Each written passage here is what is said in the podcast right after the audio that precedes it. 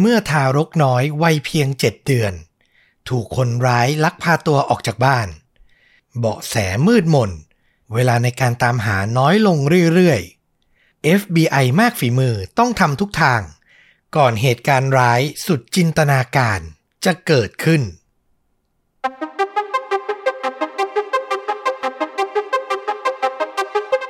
สวัสดีครับ สวัสดีครับ เรื่องจริงยิ่งกว่าหนังพอดแคสต์จากช่องชวนดูดะอยู่กับต้อมครับ แล้วก็ฟลุกครับ กับหนึ่งเหตุการณ์จริงสุดเข้มข้นจนถูกนำไปสร้างเป็นภาพยนตร์นะครับผม วันนี้นี่ต้องบอกว่าแหล่งข้อมูล เรื่องราวที่ผมเอามาเล่านี่ แตกต่างจาก episode อื่นๆ นิดนึงครับ เอ๊ะยังไง คือธรรมดาส่วนใหญ่เราก็จะนำมาจากบทความจากข่าวอะไรประมาณนี้ใช่ป่ะอืมแต่อันเนี้ยผมบอกเลยผมไปดูซีรีส์ กึ่งกึ่งดักคิวเมนทัลลี่คดีปริศนามาคดีหนึ่ง แล้วชอบมากจนแบบอยากจะย่อยมันให้กลายเป็นพอดแคสต์และนำมาเล่าให้ฟัง อืม ก็จะได้อีกรสชาติหนึ่งเลยนะ ใช่ คือฟังตอนนี้เสร็จเนี่ยอยากเห็นภาพจำลองเหตุการณ์จริงแบบเต็มเม็ดเต็มหน่วยนะ ก็เดี๋ยวจะแนะนำภาพยนตร์ในช่วงท้ายเลย เป็นภาพยนตร์กึ่งสารคดีนะ ที่หาชมไม่ยากด้วย แต่การ การที่คุณผู้ฟังจะหนีไปดูก่อนทั้งหมด ผมจะยังไม่บอกเดี๋ยวบอกตอนท้ายนะครับผมเราจะไปติดตามการสืบสวนของเจ้าหน้าที่ FBI ท่านหนึ่ง ที่มีชื่อว่าคุณเจฟไรเนกตัวเขาเนี่ยมีความฝันตั้งแต่เด็กนะ ว่าอยากเป็นนักสืบ อยากเป็นเจ้าหน้าที่ตำรวจ แล้วก็มุ่งมั่นทำตามความฝัน จนได้บรรจุเป็นเจ้าหน้าที่ FBI ในปี 1976 โดยเริ่มจากสังกัดที่เมืองชิคาโก ก่อนจะมาอยู่ที่นิวยอร์กและในที่สุดพอถึงเดือนเมษายนปี 1991 เขาก็พาภรรยากับลูกๆ ย้ายมาประจำการอยู่ที่เมืองซาคราเมนโต รัฐแคลิฟอร์เนีย สหรัฐอเมริกานะครับอืมคือฟังดูนะสามเมืองนี่ใหญ่ ๆ ทั้งนั้นเลยนะ ชิคาโก นิวยอร์กซาคราเมนโต และที่ซาคราเมนโตนี่แหละ ที่เป็นที่เกิดเหตุของคดีที่น่าจดจำที่สุดในชีวิต คดีหนึ่งของเขานะครับ เหตุการณ์เริ่มต้นขึ้นในวันที่ 19 เมษายน ปี 1993 ในช่วงเวลากลางวันในบ้านของครอบครัวพล็อกเตอร์ ซึ่งประกอบไปด้วยผู้เป็นพ่อนะครับ ชื่อว่าเคนเนตพล็อกเตอร์ ผู้เป็นแม่ชื่อว่าแคโรกัสติน และลูกน้อยสองคน คนโตเนี่ยวัย 4-5 ปีนะ ชื่อว่าดัสติน แล้วก็มีน้องชายคนเล็ก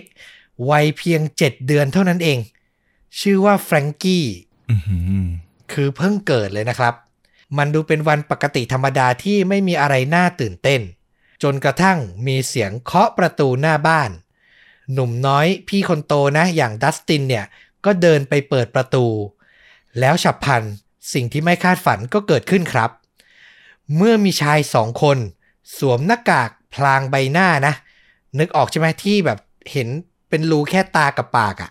ที่โจรทั่วไปชอบใช้อะเวลาจะปล้นอะนะครับอืมเหมือนโม่งอะเนาะใช่สองคนนะ บุกเข้ามา พร้อมถือปืนลูกซองอยู่ในมือครับ โจรทั้งสองใช้ปืนจี้สมาชิกทุกคนในบ้านให้อยู่นิ่ง คือแก๊งโจรเนี่ยจะนำมาโดยชายหนึ่งคนที่มีรูปร่างท้วมตัวสูงใหญ่ คนเนี้ยดูเหมือนเป็นหัวหน้านะ แล้วอีกคนน่ะ ตัวเล็กกว่าเหมือนจะเป็นลูกน้องคอยตามประกบอยู่ด้านหลัง อืม ไม่นานหลังเข้ามาในบ้าน หัวหน้าแก๊งโจรก็หันไปถามเคนเนตผู้เป็นพ่อว่า เงินอยู่ที่ไหน เคนเนตก็ตอบกลับไปด้วยความตกใจกลัวว่า อยากได้อะไรในบ้านอะ หยิบไปเลยนะ แต่ขอร้องอย่าทำร้ายภรรยาและลูกๆกับเขาก็พอ หลังจากนั้นพวกโจรก็แยกกันทำหน้าที่นะ ไอคนที่เป็นลูกน้องเนี่ยวิ่งไปดึงสายโทรศัพท์ในบ้าน จนขาดแบบกระจายเลย คือทำลายโทรศัพท์ทิ้งก่อน ส่วนตัวหัวหน้าเนี่ย บังคับให้แคโรลผู้เป็นแม่ อุ้มลูกน้อยวัยเจ็ดเดือนนะ เดินเข้าไปในห้องนอน แล้ววางหนุ่มน้อยแฟรงกี้เนี่ยนะ ลงบนเปล จากนั้นนะ หัวหน้าโจรก็สั่งให้เคนเนตแคโรลรวมถึงหนูน้อยลูกคนโตอย่างดัสตินเนี่ยไปรวมตัวกันอยู่ในห้องน้ำครับ จากนั้นพวกโจรก็ปิดประตูห้องน้ำและใช้เก้าอี้อะ ขัดลูกบิดไว้อะ ไม่ให้คนในห้องน้ำอะเปิดออกมาได้นึกออกปะคือเท่ากับว่าในห้องน้ำเนี่ย มีสมาชิกในครอบครัว 3 คน แต่ว่าลูกคนเล็กก็คืออยู่ข้างนอกคนเดียวอย่างเงี้ยหรอใช่นอนอยู่บนเปลคนเดียวเลย โอ้โห คนในครอบครัวจะออกมาดูเหตุการณ์ก็ออกมาไม่ได้อะแล้วพวกเขาเริ่มตกใจกลัวและ รู้แล้วว่าเป้าหมายอะคือใครแล้วอะไรจะเกิดขึ้น หลังจากนั้นนะ หัวหน้าโจรเนี่ย ก็เดินกลับเข้าไปในห้องนอน และอุ้มทารกน้อยวัยเพียง 7 เดือนนะ ก่อนจะวิ่งออกจากบ้าน และหายตัวไปอะอ้าวโอ้โห ต้องใช้เวลาอีกพักใหญ่กว่าเคนเนตหัวหน้าครอบครัวผู้เป็นพ่อนะ จะใช้กำลังพังประตูห้องน้ำออกมาได้ และแน่นอนว่าในวินาทีนั้น ลูกน้อยคนเล็กของเขาและเหล่าแก๊งโจรก็หายตัวไปแล้ว หลังจากนั้นเมื่อครอบครัวพ็อกเตอร์ แจ้งตำรวจ เรื่องก็ถูกส่งไปถึงเจ้าหน้าที่ FBI ด้วยนะครับ เนื่องจากมันเป็นคดีที่อุกชะกันนะ ปล้นกลางวันเลยอะแถมยังมีการลักพาตัวเด็กวัยเพียง 7 เดือนไปด้วยนะครับผม ซึ่งแน่นอนว่าเจ้าหน้าที่ที่ได้รับมอบหมายให้มาดูคดีนี้ก็คือ เจ้าหน้าที่เจฟไรเนกที่เราแนะนำตัวไปในตอนต้นนั่นเองนะครับ เมื่อเขาลงพื้นที่ที่บ้านของครอบครัวพล็อกเตอร์ ก็ได้พบกับเจ้าหน้าที่ตำรวจท้องถิ่นอีกหนึ่งคนที่ชื่อว่า เกรกสจวตทั้งคู่ก็พูดคุยกันนะ แล้วต่างบอกตรงกันว่าเนี่ยเป็นเคสแรกคดีแรกเลย ที่พวกเขาอะเจอโจรที่ลักพาตัวเด็กทารกวัยเพียง 7 เดือนเท่านั้นเอง ทั้งสองคนนะ ตกลงที่จะร่วมมือสอบสวนเป็นการเฉพาะกิจ เหมือนเป็นทีมเล็กๆ ร่วมกัน การสืบสวนก็เริ่มจากเดินเข้าไปตรวจสอบสถานที่เกิดเหตุภายในบ้านนะ แล้วก็ได้พบว่าไม่มีทรัพย์สินมีค่า หายไปเลยครับ มีเพียงโทรศัพท์ที่ถูกทำลายและเด็กทารกที่หายไปเท่านั้นอืมทั้งเคนเนตและแคโรลผู้เป็นพ่อและแม่ต่างอยู่ในอาการกระวนกระวาย และขอร้องให้เจ้าหน้าที่ตำรวจตามหาตัวลูกน้อยกลับมา ให้ได้เร็วที่สุด เจ้าหน้าที่สจวตขอให้ทั้งคู่นะ เข้าไปให้ปากคำที่สถานีตำรวจ ซึ่งเคนเนตกับแคโรลก็ตอบตกลงแบบไม่ค่อยเต็มใจนัก คือก็ยังอยู่ในอาการช็อกอยู่อะนะ ระหว่างนั้นต้องบอกว่าเอเจนต์ไรเนกเนี่ยแอบสังเกตเห็นอาการพ่อและแม่นะทั้งคู่เลย และพบว่าแบบมันมีการแสดงอาการบางอย่างที่ผิดปกติ แต่ก็ยังไม่ได้พูดอะไรเก็บไว้ในใจนะครับ เมื่อแคโรลและเคนเนตไปที่สถานีตำรวจเอเจนต์ไรเนกก็เลยขอให้สจวตเจ้าหน้าที่ตำรวจท้องถิ่นเนี่ยใช้เครื่องจับเท็จกับทั้งคู่ทั้งพ่อและแม่เลย เพราะอยากรู้ว่ามีอะไรที่ครอบครัวเนี้ย ปิดบังข้อมูลไว้หรือเปล่า เชื่อไหมผลออกมาว่า ทั้งพ่อและแม่นะ ไม่ผ่านเครื่องจับเท็จครับอ้าวอืมคือมีอะไรที่โกหกอยู่อะเอเจนต์ไรเนกก็วิเคราะห์นะว่าสำหรับตัวแคโรลผู้เป็นแม่เนี่ย ค่อนข้างจะเข้าใจได้ว่าอารมณ์อะอาจจะค่อนข้างแปรปรวน และอาจส่งผลต่อความแม่นยำของเครื่องจับเท็จ แต่ตัวผู้เป็นพ่ออย่างเคนเนตเนี่ยน่าสงสัยมากเ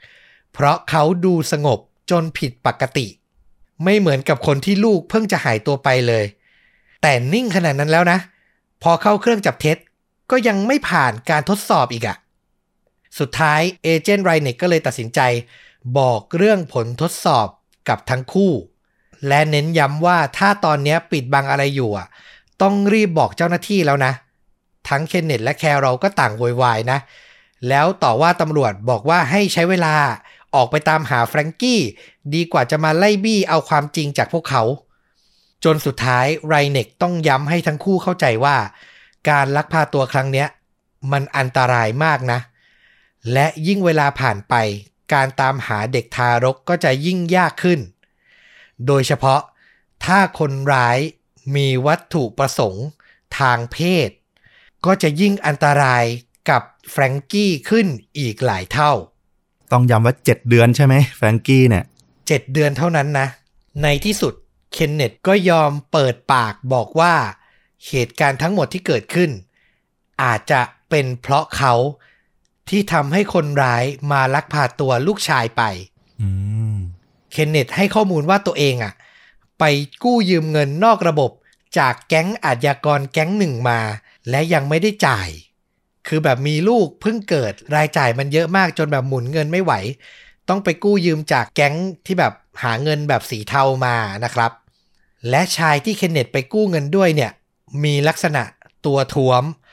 ร่างกายสูงใหญ่ ชื่อในวงการว่าบิ๊กริกตัวบิ๊กลิกเนี่ยมีลูกน้องชื่อว่าโบ คือเป็นคู่หูกันเลย เป็นที่รู้จักกันดีในวงการแก๊งอาชญากรว่า Big Lick and Bo อะ ไรเน็กก็ย้ำอีกครั้งนะว่า มั่นใจไหมว่าโจรที่บุกเข้ามาสองคนน่ะ น่าจะเป็นสองคนนี้ เคนเนตตอบว่าเขาอะไม่เห็นหน้าโจรนะ แต่ดูจากรูปร่างอะ ก็เชื่อว่าน่าจะเป็นไปได้ การลักพาตัวครั้งเนี้ย น่าจะทำไปเพื่อเรียกค่าไถ่หรือว่าทวงหนี้นี่แหละอืมถึงตรงนี้ไรเน็กแล้วก็เจ้าหน้าที่ตำรวจท้องถิ่นอย่างสจวตก็จับมือกันนะ ออกสืบตามเบาะแสเดียวที่มี พวกเขาใช้เส้นสายสืบหาจนรู้ว่าบิ๊กริกเนี่ยชอบฝังตัวอยู่ที่บาร์แห่งหนึ่ง ในเมืองนี่แหละ ทั้งคู่ก็ไม่รอช้ารีบเดินทางไปที่นั่นทันที เมื่อไปถึงสจวตก็เดินเข้าไปตรวจสอบในบาร์ทิ้งให้ไรเน็กเนี่ยดูลาดเลาอยู่ในรถด้านนอกนะ และเมื่อสจวตเดินเข้าไปในร้าน เขามองเห็นบิ๊กริกตาสบตากันเลย แต่ยังไม่ทันได้ถามคำถามใด ๆ ชายร่างใหญ่อย่างบิ๊กริกอะก็ออกตัวสี่คูณร้อยเลย วิ่งหนีออกจากร้านทันที โอ้โห สอบพิรุษเต็มที่เลยนะ ใช่ สจวตก็วิ่งไล่กวดตามออกมาอย่างไม่ลดละ ส่วนไลเน็กเมื่อเห็นบิ๊กริกวิ่งหนีออกมา ก็ขับรถอ้อมไปดักรอด้านหน้าเส้นทางที่คาดว่าเขาจะวิ่งหนีไปนะ จนในที่สุดตำรวจทั้งสองคน ก็ดักจับบิ๊กริกไว้ได้ครับอืมเมื่อไรเน็กลงจากรถ เขาก็แบบยืนดูตัวบิ๊กริกอะอยู่ใกล้ ๆเลย แล้วก็คิดในใจว่าตัวเองอะต้องระวังตัวให้ดี คือห้ามกระพริบตาแม้แต่นาทีเดียวเลย เพราะว่าชายร่างใหญ่อย่างบิ๊กริกอะมีบุคลิกที่น่ากลัวและตัวใหญ่มาก และเขาเชื่อเลยนะว่า ถ้าบิ๊กริกจะหนีอะเขากับสจวตแค่สองคนน่ะ เอาไม่อยู่แน่ๆอะอืมเจ้าหน้าที่ตำรวจทั้งสองคนก็พยายามเรียบๆเคียงๆถามเกี่ยวกับเรื่องที่เคนเนตติดหนี้บิ๊กริกอยู่ รวมถึงเรื่องที่แฟรงกี้ทารกวัยเจ็ดเดือนเนี่ยหายตัวไปบิ๊กริกก็ตอบกลับมาว่า เรื่องหนี้อะเป็นเรื่องจริง แต่เรื่องเด็กทารกเนี่ยเขายืนยันว่าตัวเองอะ ไม่ใช่อาชญากรที่จะทำร้ายเด็ก กลับกันคือตอนที่เขาอยู่ในคุก ตัวเขาเองนี่แหละ ที่จะเป็นคนจัดการอาชญากรที่ติดคุก เพราะคดีทำร้ายเยาวชนอืมคือถ้าใครตามคดีเยอะๆจะรู้นะว่าแบบ พวกอาชญากรที่แบบติดคุกคดีทำร้ายเด็กข่มขืนเด็กอย่างเงี้ย จะเป็นที่รังเกียจของเหล่าแก๊งอาชญากรในคุกมากๆ และจะโดนทำร้ายคือแบบหลงเข้าไปก็จะโดนซ้อมโดนทุบตี คือคนในคุกด้วยกันเองยังรังเกียจเลยอะนะบิ๊กริกเนี่ยบอกว่าเขาเนี่ยหัวโจกเลย ถ้าใครเข้าคุกมาคดีแบบเกี่ยวกับเด็กนะ เขาเนี่ยเป็นคนเปิดพูดง่ายๆ ซึ่งตอนนั้นน่ะทั้งสจวตและไรเน็กอะต่างก็ค่อนข้างเชื่อในสิ่งที่บิ๊กริกพูดนะ ตอนเนี้ย มันเหมือนกับบอดแสเดียวที่มีอะจะไม่สามารถนำไปสู่ตัวทารกน้อยที่หายไปได้ซะแล้วครับ ถึงตรงนี้สจวตและไรเน็กก็ต้องมาเริ่มปฏิประต่อข้อมูลที่มีกันใหม่นะ จากหลักฐานในที่เกิดเหตุ ที่เราบอกไปนะว่าของมีค่าอยู่ครบเลยทำให้พวกเขาอะเริ่มตั้งทฤษฎีใหม่ว่า หรือมันอาจจะไม่ใช่การทำเพื่อเงิน แต่มันคือการตั้งใจขโมยเด็กทารกโดยเฉพาะ เป็นไปได้ไหมว่า จะมีสามีภรรยาคู่ใดคู่หนึ่ง ที่ประสบปัญหาไม่สามารถมีบุตรได้ แล้วก็มาทำการว่าจ้าง แก๊งโจรแก๊งหนึ่ง ให้มาลักพาตัวทารกสักคนไปให้พวกเขาอืมและการที่จะหาเบาะแสคนร้ายที่กระทำการอุกอาจอย่างเนี้ย มันก็ต้องใช้คนในวงการเดียวกันเท่านั้นน่ะ ทั้งคู่ก็เลยตัดสินใจจะขอความช่วยเหลือจากชายคนหนึ่งที่มีชื่อว่าเลโอนาร์ดพาดิลยา เขาเป็นนักล่าฆ่าหัวอาชญากรรมในท้องถิ่น เป็นบ o ลตี้ฮันเตอร์อะอืมรู้ไส้รู้พุง รู้จักเครือข่ายแก๊งต่างๆ ในเมืองเป็นอย่างดี แต่เจ้าหน้าที่ตำรวจท้องถิ่นอย่างสจวตก็เน้นย้ำให้ไลเน็กฟังนะว่า พาดิลยาไม่เคยทำอะไรฟรี คือจะให้ทำอะไรอะ ต้องได้รับสิ่งตอบแทนเสมอ รวมถึงบางครั้ง เขาก็จะชอบให้ข้อมูลแบบนั่งเทียนอะ ไม่ค่อยแม่นยำกับตำรวจเท่าไหร่นักอืม เหมือนตัวละครในหนังเลยนะ ใช่คือ50-50เลยอะข้อมูลจากคนคนเนี้ย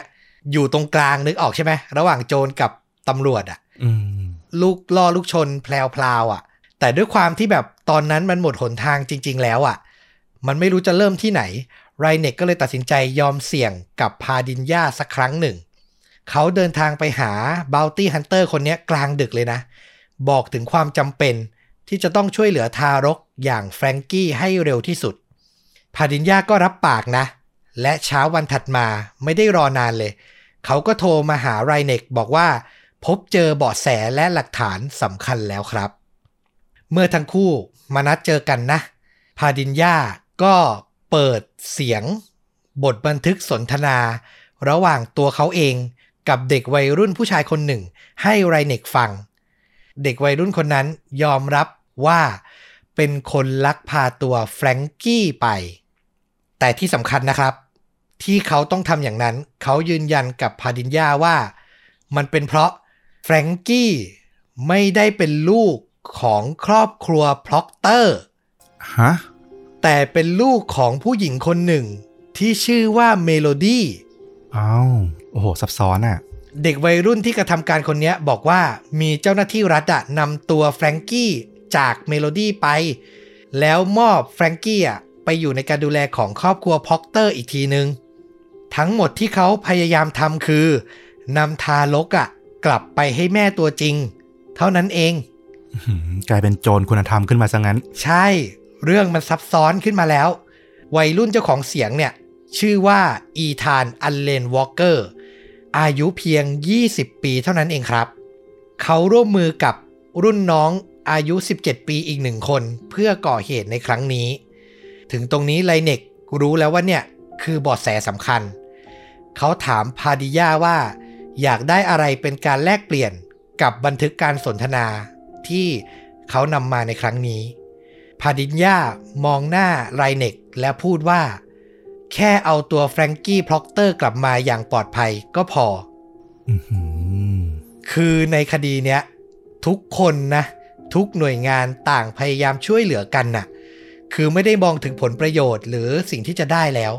ทุ่มเทเพื่อจะนำตัวทารกกลับมาให้ได้อะตามหาตัวให้เจอให้เร็วที่สุด ซึ่งแบบเออมันก็เป็น moment หนึ่งที่เรารู้สึกว่า ใช่มันต้องเป็นอย่างนี้แหละ ถึงจะทำงานให้สำเร็จได้เนาะอืมถัดจากนั้นเจ้าหน้าที่ตำรวจก็เร่งสืบเสาะหาความจริงนะ พวกเขารวบตัวอีธานอัลเลนวอลเกอร์ มาสอบปากคำ ไม่นานหลังจากนั้นเขาก็สารภาพและบอกว่าร่วมมือกับเพื่อนรุ่นน้อง เพราะหญิงสาวซึ่งเป็นเพื่อนที่เขารู้จักสมัยมัธยมอะ มาขอร้องให้ทำเธอมีชื่อว่าเมโลดี้แต่เขาจำนามสกุลไม่ได้ เจ้าหน้าที่สจวตก็ตรวจสอบหนังสือรุ่นของโรงเรียนมัธยมที่อีธานเคยเรียน แล้วก็พบว่าในหนังสือรุ่นนะ มีรายละเอียดมีรูปนะ บอกว่าอีธานน่ะมีเพื่อนร่วมห้อง เป็นหญิงสาวชื่อว่า เมโลดี้ลัชตันเหล่านักสืบค่อนข้างแน่ใจว่าเนี่ยแหละคือหญิงสาวที่พวกเขาอะตามหา สิ่งต่อมาที่พวกเขาต้องหาความจริงให้ได้คือ ใคร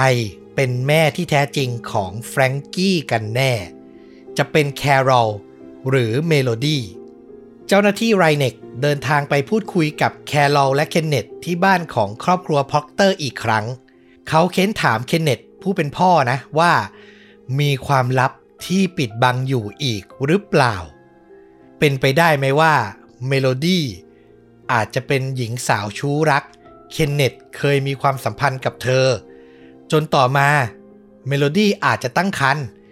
แล้วเกิดเรื่องเกิดราวกัน เป็นไปได้ไหมว่าสุดท้ายแล้วเคนเนตก็หาลู่ทาง เพื่อจะนำเด็กทารกอะมาอยู่กับภรรยาปัจจุบันอย่างแคโรลอือหือ นี่คือสิ่งที่ไรเน็กพยายามตั้งข้อสมมุติ แล้วก็พยายามเค้นถามเคนเนตนะ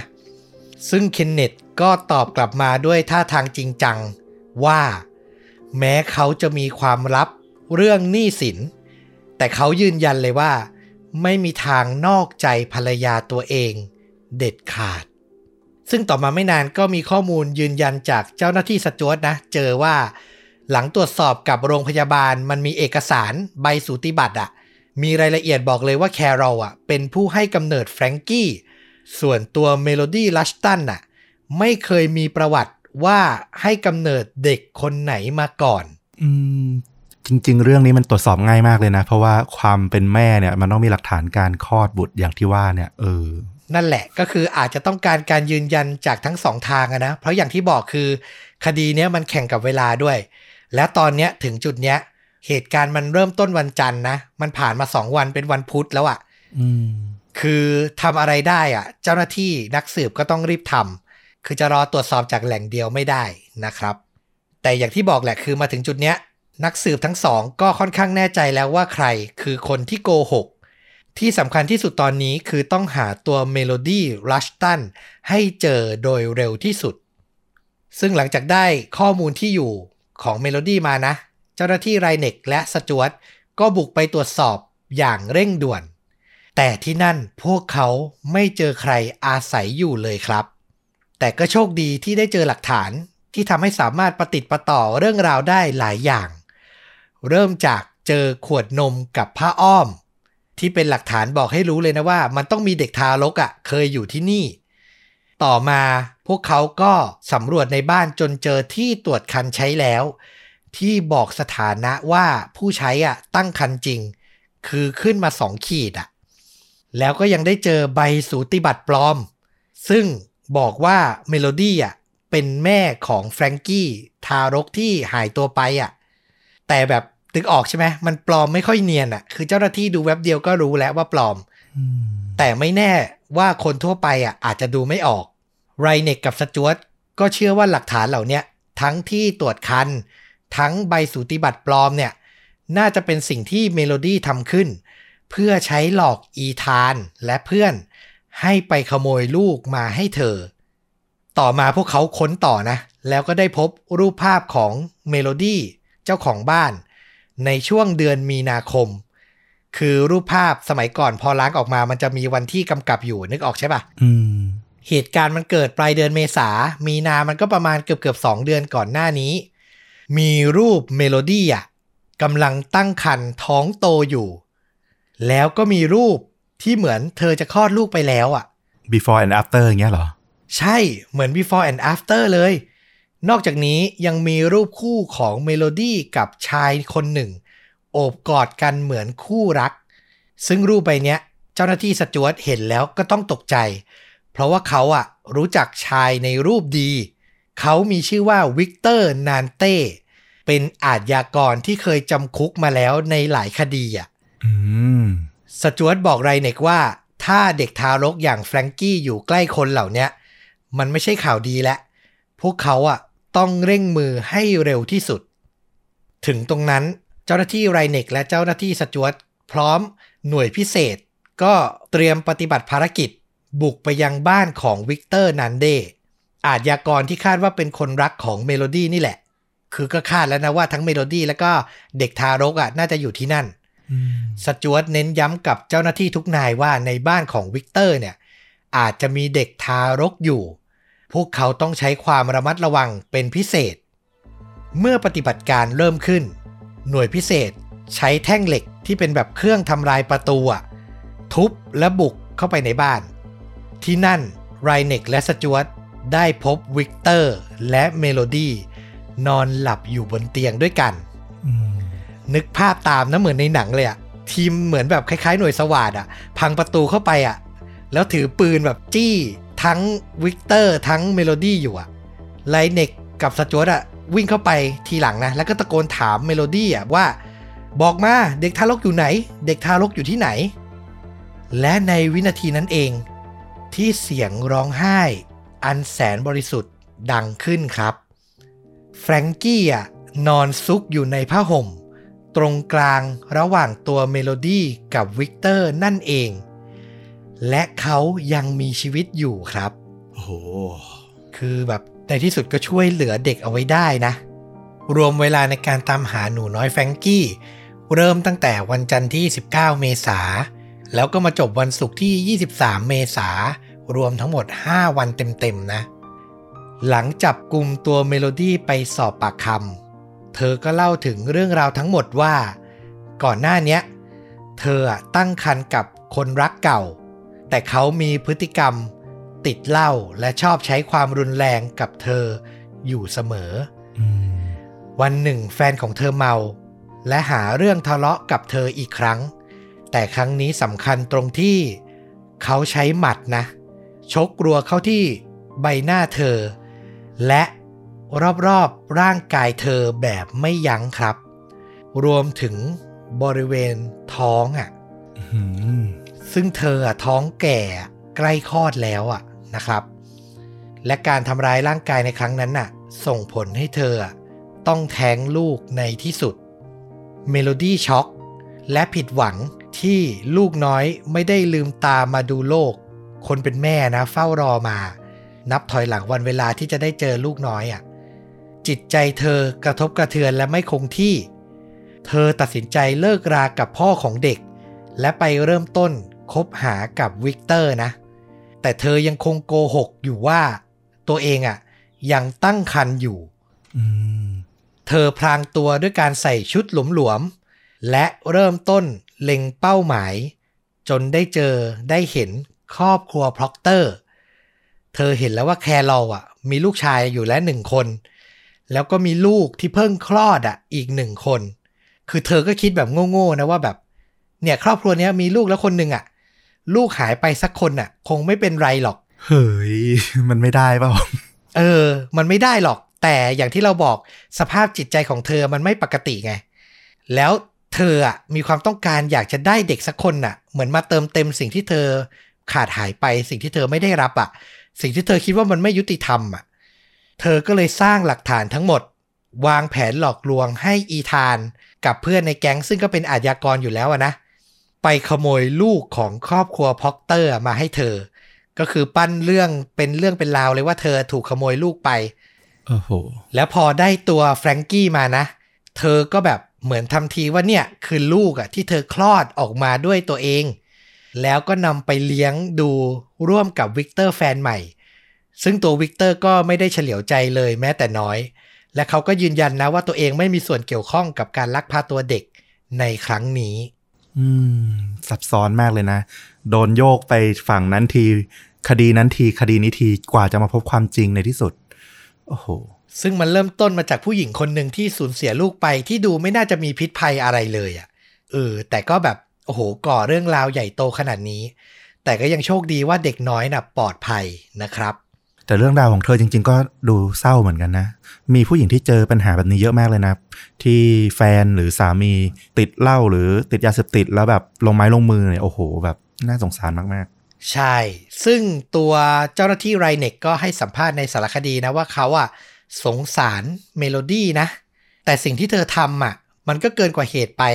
แล้วถ้าจะให้เลือกนะ เขาก็เลือกที่จะสงสารครอบครัวพล็อกเตอร์มากกว่าๆอืม ถูกต้องเพราะเขาไม่ได้ทำอะไรผิดอะต้องมาเจอเหตุการณ์แบบนี้เกิดขึ้น เราตั้งข้อสังเกตนิดหนึ่งได้ไหมเราว่าจริง ๆ ที่เมืองนอกก็น่าจะมีระบบรับเลี้ยงเด็กปะแต่เมโลดี้อาจจะด้วยสภาพจิตที่เขาไม่อาจจะไม่ผ่าน การเป็นพ่อแม่อุปถัมภ์อะไรอย่างเงี้ยหรือเปล่า ใช่เราว่ามีความเป็นไปได้ ก็นั่นแหละความผิดปกติในสมองของเธอในช่วงเวลานั้นแหละ มันอาจจะทำให้เธอคิดอะไรที่มันแบบซับซ้อนอะ่ะ เออ และทำอะไรที่มันแบบไม่ได้เข้าท่า อืม บทสรุปของคดีนี้นะเมโลดี้ลัชตันก็ถูกตัดสินว่ามีความผิดในข้อหาวางแผนลักพาตัว และกักขังหน่วงเหนี่ยวเด็ก เธอต้องรับโทษจำคุก 8 ปี อีธานอเลนวอลเกอร์ ผู้ก่อเหตุโดนโทษจำคุกมากกว่านะ ที่ 9 ปี ส่วนลูกน้องของเขาผู้ร่วมกระทำผิดวัย 17 ปีเนี่ย ยังเป็นผู้เยาว์อยู่ ก็เลยแบบไม่ได้มีการถูกเปิดเผยชื่อนะ แล้วด้วยความเป็นผู้เยาว์นี่แหละ ก็เลยได้รับโทษเพียงให้ถูกกักกันตัวในสถานกักกันสำหรับเยาวชน นาน 8 เดือน ส่วนนักสืบ FBI เจ้าของเรื่องอย่างเจฟไรเนกวินาทีที่เขาอุ้มทารกน้อยอย่างแฟรงกี้กลับไปส่งครอบครัวพล็อกเตอร์อะ มันเป็นวินาทีที่เขาซาบซึ้ง และจดจำมาตลอดชีวิต และนั่นทำให้เขาอะตั้งมั่นอุทิศตัว ออกช่วยเหลือเด็กๆ คือตั้งใจทำคดีเกี่ยวกับเยาวชนน่ะ ต่อเนื่องมาตลอดชีวิตที่เหลืออยู่เลยนะ รวมๆแล้วมากถึง 200 คดีอะอืมคือออกช่วยเหลือเด็กอย่างเดียวเลยนะครับ ก่อนที่จะเกษียณอายุ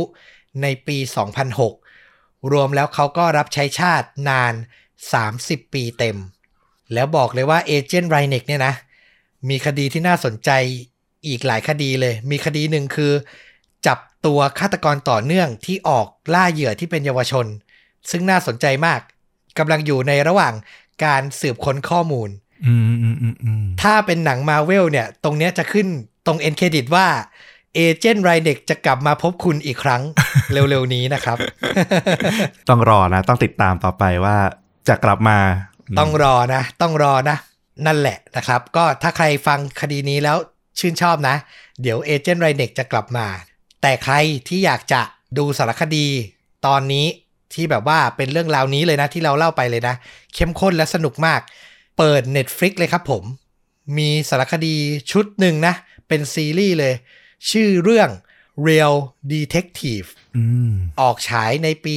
2016 ถึง 2017 มี 2 ซีซั่น แต่ที่อยู่ใน Netflix เนี่ยจะเป็นซีซั่นอ่าชื่อตอนว่าอะไรเอ่ย2เป็นภาษาไทยชื่อตอนว่าไม่สำนึกผิดอืมอืมอืมอ่า ลองไปหาดูกันได้นะครับ แล้วก็ต้องบอกไม่รู้ว่าฟลุกอะไป search แล้วเจอไหม คดีที่ฟลุกเล่าเมื่อตอนก่อนหน้านี้อะ episode ก่อนหน้านี้เลยอะอ่า เรื่องของคู่หูสายสืบ ใช่ไหม ใช่ นั่นแหละ ก็มีถ่ายทอดอยู่ในตอน Real Detective ตอนนี้เลยนะ คือเราบังเอิญไปเจอแล้วแบบ เฮ้ย มีอยู่ด้วยนะครับ ใครสนใจลองรับชมได้ซีซั่นเดียวกันเลย ชื่อตอนดีมาก พี่น้องร่วมสายเลือด อือหือโอ้โห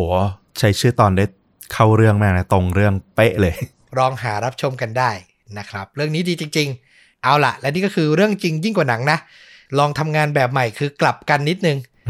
จากที่แบบหาข้อมูลบทความแล้วก็มาเล่าแล้วก็แนะนำภาพยนตร์วันนี้ก็คือ ไปดูภาพยนตร์แล้วสรุปเล่าให้ฟังเป็นอีกรสชาติหนึ่งแล้วกันนะครับ ชอบไม่ชอบก็บอกกันได้นะ แล้วก็กลับมาติดตามชนดูดาได้ใหม่ทุกช่องทางเหมือนเดิมนะครับ Facebook YouTube b l o g d i t Spotify และ Apple Podcast ใครอยากสนับสนุนต้อมกับฟุกให้ทำงานไปนานๆนะ ก็สมัครสมาชิกช่องผ่าน YouTube นะครับ แปะลิงก์ไว้ให้แล้ว ที่คำอธิบายด้านล่างนี้นะครับผมเดือนละ 50 บาทเท่านั้น มีตอนพิเศษให้ฟังด้วยเดือนละ 1 ตอนนะครับ แล้วเดี๋ยวก็กลับมาติดตามเราได้ใหม่นะครับ ในตอนต่อๆไป วันนี้ลาไปก่อน สวัสดีครับ สวัสดีครับ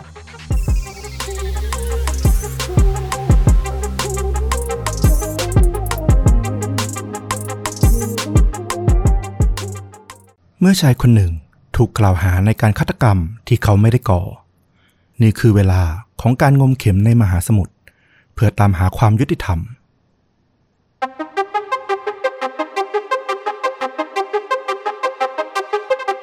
สวัสดีครับ สวัสดีครับ เรื่องจริงยิ่งกว่าหนังพอดแคสต์นะครับ จากช่องชวนดูดะอยู่กับต้อมครับ แล้วก็ฟลุกครับ กับหนึ่งเรื่องราวจริงสุดเข้มข้น จนถูกนำมาสร้างเป็นภาพยนตร์นะครับผม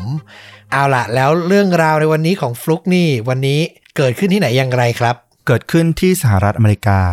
หลายตอนที่ผ่านมาเราไปติดตามทางนักสืบที่สืบสวนในคดีใช่ไหม วันนี้เนี่ยเราลองไปติดตามทางฝั่งทนายของจำเลยบ้าง อืม น่าสนใจเราไม่เคยพูดถึงมุมนี้มาก่อนเลยนะ มุมของการแก้ต่างนะ ใช่ หาข้อพิสูจน์มาบอกว่าจำเลยไม่ได้ผิดอะไรประมาณนี้เนาะ ใช่ ถูกต้องเลย น่าสนใจมากครับถ้างั้นเริ่มกันเลยดีกว่า วันนี้ก็จะพาต้อมแล้วก็คุณผู้ฟังนะครับ ไปยัง LA ลอสแองเจลิสสหรัฐอเมริกา ก็เป็นเมืองใหญ่ที่ทุกคนน่าจะรู้จักกันอย่างดี ต้นเรื่องของเราในวันนี้เนี่ยเขามีชื่อว่าคุณฮวนคาตาลัน เขาก็เป็นหนุ่มฮิสแปนิกนะ หน้าคมผมเข้ม ถ้าใครเคยเห็นดูในหนังเนี่ย ก็จะเป็นพวกชาวเม็กซิกัน เม็กซิกันสเปนอะไรประมาณนี้นะ ใช่โทนโทนๆนั้น ซึ่งก็ถ้ามองผิวเผินเนี่ย คุณฮวนเนี่ยเป็นคนที่ดูไม่ค่อยเป็นมิตรเท่าไหร่อะนะ เพราะว่าเวลาเขาดูใบหน้านิ่งๆ เนี่ยเขาจะดูแบบดูน่ากลัวอยู่เหมือนกัน คุณฮวนเนี่ยเกิดในปี 1978 แล้วเขาก็เริ่มสร้างเนื้อสร้างตัวนะ ในวัยหนุ่มนี่แหละ จนสามารถซื้อบ้านแถบชานเมืองได้ที่ LA ซึ่งก็เหมือนกับพวกครอบครัวของกลุ่มที่เป็นฮิสแปนิกส่วนใหญ่ในอเมริกาเนาะซึ่งก็มักจะมีวัฒนธรรมของกลุ่มแก๊งอยู่ ถึงตัวเขาเนี่ยจะไม่ได้มีส่วนเกี่ยวข้องเป็นสมาชิกแก๊งโดยตรง แต่ปรากฏว่าพี่ชายของเขาเนี่ยชื่อว่ามาริโอเนี่ยเป็นสมาชิกของแก๊ง เรียกว่าคบเพื่อนที่เป็นสีเทาๆเนี่ยตั้งแต่ตอนที่ยังเป็นเด็กๆ แล้วมาริโอเนี่ยแหละก็ชักชวนให้คุณฮวนเนี่ยออกไปนอกบ้านด้วยกันครั้งแรกตอนที่เขาก็ยังเป็นวัยรุ่นอยู่ มาริโอกับเพื่อนๆเนี่ยเข้าไปงัดรถแล้วก็ให้ฮวนเนี่ยขับรถคันนั้นหนี ปรากฏว่าก็ไม่รอดด้วยความเป็นเด็กนะ สุดท้ายก็ถูกจับเข้าคุกด้วยความคึกขนอง แล้วก็ความที่เขาเนี่ยชื่นชมพี่เขาแหละว่าเออ สามารถไปหาชิ้นส่วนอะไร กลับมา ให้ที่บ้านได้ ซึ่งที่บ้านเขาเนี่ยทำงานเป็นเหมือนร้านที่ซ่อมแซมพวกอุปกรณ์อะไรรถยนต์อย่างเงี้ยเขาก็รู้สึกภูมิใจ แต่ว่าพอมาถูกจับ เขาก็เปลี่ยนความคิดเลยว่า โอ้โห นี่มันเป็นสิ่งที่เลวร้ายมากๆ เขาไม่อยากจะเจอเหตุการณ์แบบนี้อีกแล้ว เขาตัดสินใจว่าเขาจะไม่กลับเข้าไปที่คุกอีกครั้งหนึ่งก็คือพูดง่ายๆมีพี่เป็นมิจฉาชีพนั่นเอง แต่ตอนแรกเห็นพี่เอาของมาได้ก็นึกว่าเท่ จริง ๆ มันไม่ใช่เลย ไม่ใช่เลยใช่พอเขาติดคุกก็เลยเข็ดไปเลย แต่ว่าผ่านมาหลายปี ในวันที่ 12 สิงหาคม ปี 2003 วันนั้นเนี่ยเขาก็บอกว่ามันเป็นวันที่แย่ๆอยู่เหมือนกัน เพราะว่าเพิ่งเลิกความสัมพันธ์กับแฟนสาวที่ชื่อว่าอันมาไป ในคืนนั้นเนี่ยเขาก็เหงาๆแล้วก็โทรคุยกับเธอว่าเออ เหมือนพยายามตื้อแหละให้กลับมา แต่ว่าทางแฟนเก่าเนี่ยเขาก็แบบเหมือนบ่ายเบี่ยง แล้วก็เข้านอนไป คาตาลันก็ตื่นเช้ามาไปทำงานตามปกติ แต่ปรากฏว่าวันนั้นเนี่ยตอนราวๆเจ็ดโมงเช้าพอเขาไปถึงที่ร้านเนี่ยเขาเห็นพ่อของเขาเนี่ยทำงานอยู่ก่อนแล้ว แต่ที่ไม่ทันคาดคิดเลยก็คือ เขายังไม่ทันเข้าไปในร้านดีเลย ก็มีปืนอะมาจ่ออยู่ตรงหน้าเขา อืมแล้วก็มีชายอีกคนเนี่ย มารวบจับเขาลงกับพื้น เขาบอกว่าเขาเงยหน้ามองขึ้นมาเนี่ย เห็นพ่อเขาเชะเง้อออกมามอง ตอนนี้เขารู้แล้วว่าคนที่มาจับเขาอะคือตำรวจ เขาได้แต่ส่งสายตาบอกพ่อเขาว่าเขาไม่ได้ทำอะไรผิดนะ เกิดอะไรขึ้นก็ไม่รู้ แล้วไม่ทันที่จะได้คุยกับพ่อเลย คุณฮวนเนี่ย ก็ถูกลากขึ้นรถตำรวจ แล้วก็ถูกพาไปสอบสวนในทันทีเลย ในวันนั้นเนี่ยนักสืบชื่อฮวนโรดิเกรส ซึ่งก็เป็นชายร่างท้วมนะ ไว้หนวดหนา ใบหน้าเนี่ยเหมือนคนที่ใจดีแต่ว่าด้วยตัวที่เขาค่อนข้างใหญ่เนี่ย มันก็ดูเกรงขามแล้วก็เขาชอบหรี่ตามอง มันเหมือนกับเวลาตำรวจเนี่ยคอยจับพิรุธอยู่ตลอดเวลา วันนั้นเนี่ยเขาเดินทางมากับนักสืบที่ชื่อว่ามาร์ตินพินเนอร์ ก็เป็นตำรวจผิวขาวผมสั้น รูปร่างเนี่ยใกล้เคียงกันเป็นคู่หู partner กัน ซึ่งคุณพินเนอร์เนี่ยเขาก็เป็นตำรวจที่ค่อนข้างจะดูน่าเกรงขามเหมือนกัน วันนั้นเนี่ยเขามาสอบถามเรื่องราวเกี่ยวกับคุณฮวนเนี่ยกับทางอันมาแฟนสาวของฮวน ซึ่งตอนนี้เนี่ยอันมาเองก็สับสนเหมือนกันว่าเกิดอะไรขึ้นกับอดีตแฟนหนุ่มของเธอ ถึงเธอจะพอรู้ว่าแฟนหนุ่มของเธอเนี่ยคุณฮวนเนี่ยเคยถูกจับ เคยมีประวัติเกี่ยวข้องกับทางแก๊งผ่านทางพี่ชายเนี่ยอยู่บ้าง แต่ก็ไม่น่าจะทำอะไรที่ร้ายแรงขนาด จะมาถูกตำรวจรวบจับถึงบ้านนะเนาะอืมทางนักสืบเนี่ยเขาก็มาสอบถามกับคุณอันมาบอกว่า วันนี้เนี่ยเรามาแจ้งคุณก่อนเลยว่า แฟนคุณเนี่ย หรืออดีตแฟนของคุณเนี่ย ได้ถูกจับนะ คุณอันมาก็บอกว่า เออ ฉันได้ยินมาเหมือนกัน แต่ก็ยังจับ ต้นชนปลายไม่ถูกว่ามันเกิดอะไรขึ้นกันแน่ ตำรวจบอกว่าเขาอะฆ่าคนตายสีหน้าของอันมาก็เปลี่ยนเรียกว่าถอดสีเลยทีเดียว คืออย่างที่บอกอะเคยแค่ลักรถขโมยรถเกี่ยวข้องกับแก๊งบ้าง แต่ไม่น่าจะถึงกับฆาตกรรมใครได้ แล้วอย่างที่ฟุกเล่าไว้ว่าเขาตั้งปณิธานไปแล้วอะว่าจะไม่กลับเข้าคุกอีกอะใช่ตำรวจก็ถามนะว่า เมื่อคืนนี้เนี่ย เขาอยู่ที่ไหนกับใคร ทางอันมาก็ตอบว่า เขาโทรศัพท์มาคุยกับฉันอยู่ ซึ่งทุกอย่างก็ดูปกติมากไม่น่าจะเกิดอะไรขึ้นได้นะตำรวจก็เลยบอกว่า เธออาจจะเป็นพยานให้เขาได้สำหรับเวลาช่วงเมื่อคืนนี้ แต่ถ้ามันเป็นคดีที่เกิดตั้งแต่วันที่ 12 พฤษภาคม เมื่อหลายเดือนก่อนที่ผ่านมาล่ะ คุณยังพอยืนยันความบริสุทธิ์ให้เขาอยู่ได้ไหม คือตอนนี้เนี่ยไม่เพียงแค่คนรอบข้างของคุณฮวนนะที่ช็อกกับเรื่องที่เกิดขึ้น แม้แต่ตัวเขาเองเนี่ยพอรับทราบข้อกล่าวหา ว่าเป็นคดีฆาตกรรมที่เกิดขึ้นเมื่อประมาณหลายเดือนก่อนเนี่ยเขาก็อ้าปากค้างงงไปหลายนาทีเลย ทางอายการเนี่ยได้บอกว่าเขามีพยานในคดีนั้นน่ะที่สามารถระบุรูปพรรณสันฐานของคนร้าย รวมถึงภาพสเก็ตที่วาดออกมาเนี่ย เอามาเทียบดูยังไงเนี่ย ใครเห็นก็ต้องบอกว่ามันคือฮวนชัดเจน และพอให้พยานเนี่ยมาดูรูปถ่ายของผู้ต้องสงสัยหลาย ๆ คน เทียบเคียงกัน พยานก็สามารถชี้มาที่รูปของฮวนได้อย่างตรงเพงเลย มันทำให้ตำรวจกับอายการเนี่ยค่อนข้างเชื่อมั่นในความน่าเชื่อถือของพยานคนนี้อย่างมาก แล้วก็บอกว่าพยานคนนี้เนี่ยเป็นสิ่งเดียวเป็นหลักฐานอย่างเดียวที่สามารถบ่งชี้ได้ว่าคนร้ายคือใครกันแน่ เรื่องนี้เนี่ยต้องย้อนกลับไปหลายเดือนก่อนหน้านะ เขาโดนจับเดือนสิงหาคม แต่เรื่องราวเนี่ยมันเกิดขึ้นราวๆสี่ทุ่ม ของคืนวันที่ 12 พฤษภาคม ปี 2003 เด็กสาววัยรุ่นคนหนึ่งชื่อว่ามาธาบรวยบรานะ เป็นหญิงสาวผิวขาวผมบรอนอายุ 16 ปี เธอก็อยู่ที่หน้าบ้านของเธอเนี่ย พร้อมกับมีเพื่อนบ้านของเธอเนี่ยอยู่ใกล้ๆกันประมาณ 2-3 คน แล้วก็มีชายคนหนึ่งเนี่ยที่ขับรถวนอยู่รอบๆบบ้านเธอสักพักแล้วเขาเดินลงมาจากรถ แล้วก็เดินมาหามาธาพยานบอกว่ามาธาเห็นชายคนนั้นแล้วก็ทักว่า เฮ้ hey, นี่ฉันเองมาธาจำได้ไหม เหมือนกับว่าเธอรู้จักกับชายคนดังกล่าว แต่ชายคนนั้นเนี่ยไม่ได้ตอบอะไรเป็นพิเศษ เขาชักปืนออกมาจากเสื้อวอร์ม แล้วก็ยิงใส่กลางหน้าผากของเธอจนล้มลงกองกับพื้นหน้าบ้านของเธอเอง เพื่อนบ้านที่อยู่ตรงนั้นเนี่ยวิ่งหนีตายไปคนละทิศละทางทำมือถือหล่นหายทำให้ตำรวจเนี่ยตามไปเจอว่า เออ จากมือถือที่หล่นอยู่ในที่เกิดเหตุนี่แหละว่าพยานน่าจะเป็นใคร ซึ่งแม้ว่ามันจะเป็นช่วงเวลาที่ค่อนข้างดึกนะสี่ทุ่มกว่า แต่ว่าพยานเนี่ย ก็สามารถระบุรูปพรรณสันฐานอย่างที่บอกอะคนร้ายได้อย่างชัดเจนว่า เป็นชายฮิสแปนิก ผมดำรูปร่างไม่สูงมาก น่าจะราวๆประมาณ 170เซนติเมตรอายุเขาเนี่ยยังดูหนุ่ม น่าจะราวๆประมาณ 19 ไม่ถึง 25 ปีดี แล้วก็ตัวคนร้ายเนี่ยไว้หนวด พยานก็ช่วยทำภาพคนร้ายขึ้นมานะ แล้วก็อย่างที่บอกเลยว่ามันเหมือนกับฮวนแบบไม่ต้องสงสัยเลย คือฆ่าแบบ อุกชะกันมากนะ แล้วแบบดูน่ากลัวมาก ท่ามกลางคนเยอะๆ แล้วแบบชักปืนยิงแสกหน้าเลยอะใช่ และระยะที่พยานอยู่ใกล้กับที่เกิดเหตุอะ มันไม่ไกลมาก มันก็ทำให้อายการเนี่ยค่อนข้างเชื่อถือ มาก ๆ ว่าพยานคนนี้เนี่ย เห็นรูปร่าง เห็นหน้าตาของคนร้ายเนี่ย แบบชัดเจนอืมนอกจากนี้เนี่ยสิ่งที่ทำให้ทางอายการเนี่ยปักใจเชื่อว่าเป็นฮวนแน่ ๆ เนี่ย เพราะว่านอกจากพยานบุคคลแล้วเนี่ยฮวนยังมีแรงจูงใจในการฆาตกรรมมาธาที่สำคัญมากๆอยู่ด้วย คือมาธาปวยบราเนี่ย อาจจะไม่ใช่ชื่อที่ฮวนรู้จักเป็นอย่างดีมาก่อนนะ แต่ว่าเขาทั้งคู่เนี่ยเคยพบกันมาก่อนแน่นอน นั่นเพราะว่าเมื่อต้นเดือนที่ผ่านมาเนี่ยคือหนึ่งพฤษภาคมเนี่ย ไม่กี่วันก่อนหน้าที่เธอจะถูกสังหารโหดเนี่ย เธอได้ขึ้นเป็นพยานบุคคลในคดีฆาตกรรมสองศพที่เกิดขึ้นในย่านระแวกบ้านของเธอ ซึ่งหนึ่งในคนร้ายกลุ่มคนร้ายที่ถูก ซักฟอกว่าเป็นผู้ต้องสงสัยเนี่ย มีมาริโอพี่ชายของฮวนอยู่ด้วยอืม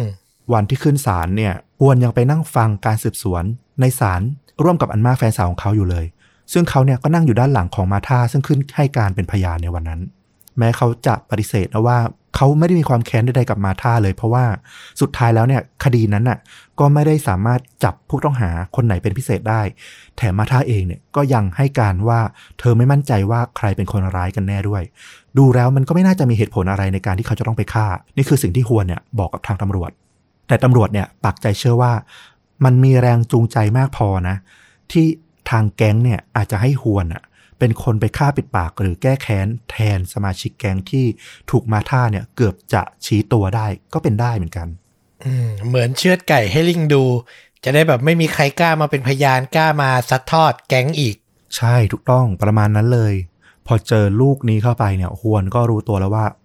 ถึงแม้ว่าเขาจะรู้ดีว่าเขาไม่ได้ฆ่าใครนะ แต่มันจะทำยังไงล่ะให้ทางตำรวจให้ทางอายการเนี่ย ลบล้างความเชื่อที่เขาอะ จะต้องนำเสนอต่อศาลตอนนี้เนี่ยเขาจำได้ว่าเขามีลูกพี่ลูกน้องคนหนึ่ง เคยคุยกัน เขาทำงานเป็นเสมียนให้กับทนายคนหนึ่งใน LA ซึ่งเป็นทนายที่เก่งมากๆ แล้วนั่นก็เป็นจุดเริ่มต้นที่ทำให้ฮวนเนี่ยได้พบกับทนายที่ชื่อว่าทอดเมลนิกทนายความชื่อดังที่มีรายการโทรทัศน์เป็นของตนเองใน LA ด้วย เมลนิกก็เข้ามารับเป็นทนายจำเลยให้กับฮวนนะ เขาคุยกับฮวนในข้อเท็จจริงเกี่ยวกับคดีต่างๆ แล้วเขาก็รู้สึกลึกๆเลยว่า เด็กหนุ่มคนนี้เนี่ย ซึ่งก็มีลูกสาวตัวน้อยๆเพียงแค่สองคนเนี่ยเขาไม่น่าจะเอาอนาคตเอาชีวิตของเขามาทิ้งกับเรื่องนี้ และสิ่งที่เขาพูดมา มันก็ดูไม่ใช่การเสแสร้ง คือถ้าเขาจะเสแสร้งเขาต้องแนบเนียนมากๆ แต่ดูจากลักษณะนิสัยแล้วอะเขาไม่ใช่คนแบบนั้น แต่ปัญหาสำคัญก็คือ มันไม่เกี่ยวว่าทางทนายเมลนิกเนี่ยเขาจะเชื่อยังไง แต่เขาจะทำให้ศาลเชื่อตามเขาได้อย่างไรต่างหาก คือฮวนเขามีลูกสาวกับแฟนน่ะเหรอ ใช่ แต่ว่าก็คือเหมือนความสัมพันธ์ไม่ได้แต่งงานกันอะอารมณ์ประมาณนั้น อืมสิ่งที่ทนายคุณเมลนิกเนี่ยเขากังวลมากๆเกี่ยวกับคดีนี้เนี่ย ก็คือตัวอัยการนี่แหละ มีชื่อว่าเบสซินเวอร์แมนเป็นอัยการหญิงที่ได้ชื่อว่า สาวสุดโหดที่ไม่เคยมีสถิติการทำคดีฆาตกรรมแพ้เลย นับตั้งแต่ทำหน้าที่อัยการมาอื้อหือ เธอยังมีฉายาว่า sniper ด้วย เพราะว่าเธอส่งคนร้ายเนี่ยในคดีฆาตกรรมเนี่ยรับโทษประหารมาแล้วมากมาย และเท่าที่ทางเมลนิกทราบเนี่ยคดีของฮวนเนี่ยก่อนหน้าที่เขาจะเข้ามาทำคดีเต็มตัวเนี่ยได้มีการพูดกันในชั้นศาลเนี่ยว่าจะเอาผิดเขาถึงขั้นประหารชีวิตให้ได้มาแล้วด้วย เมลนิกก็พยายามนะ พยายามต่อสู้ในข้อกล่าวหาว่าอายการเนี่ย ยื่นข้อกล่าวหามาเนี่ยน้ำหนักพยานต่างๆเนี่ยมันดูเบาไปทว่าอายการก็ยืนยันในความน่าเชื่อถือระดับสูงของพยานของเขานะ อย่างที่บอกเลย คือพยานเนี่ยไม่มีเหตุผลที่จะต้องโกหก เพราะไม่มีส่วนได้ส่วนเสียกับคดีดังกล่าว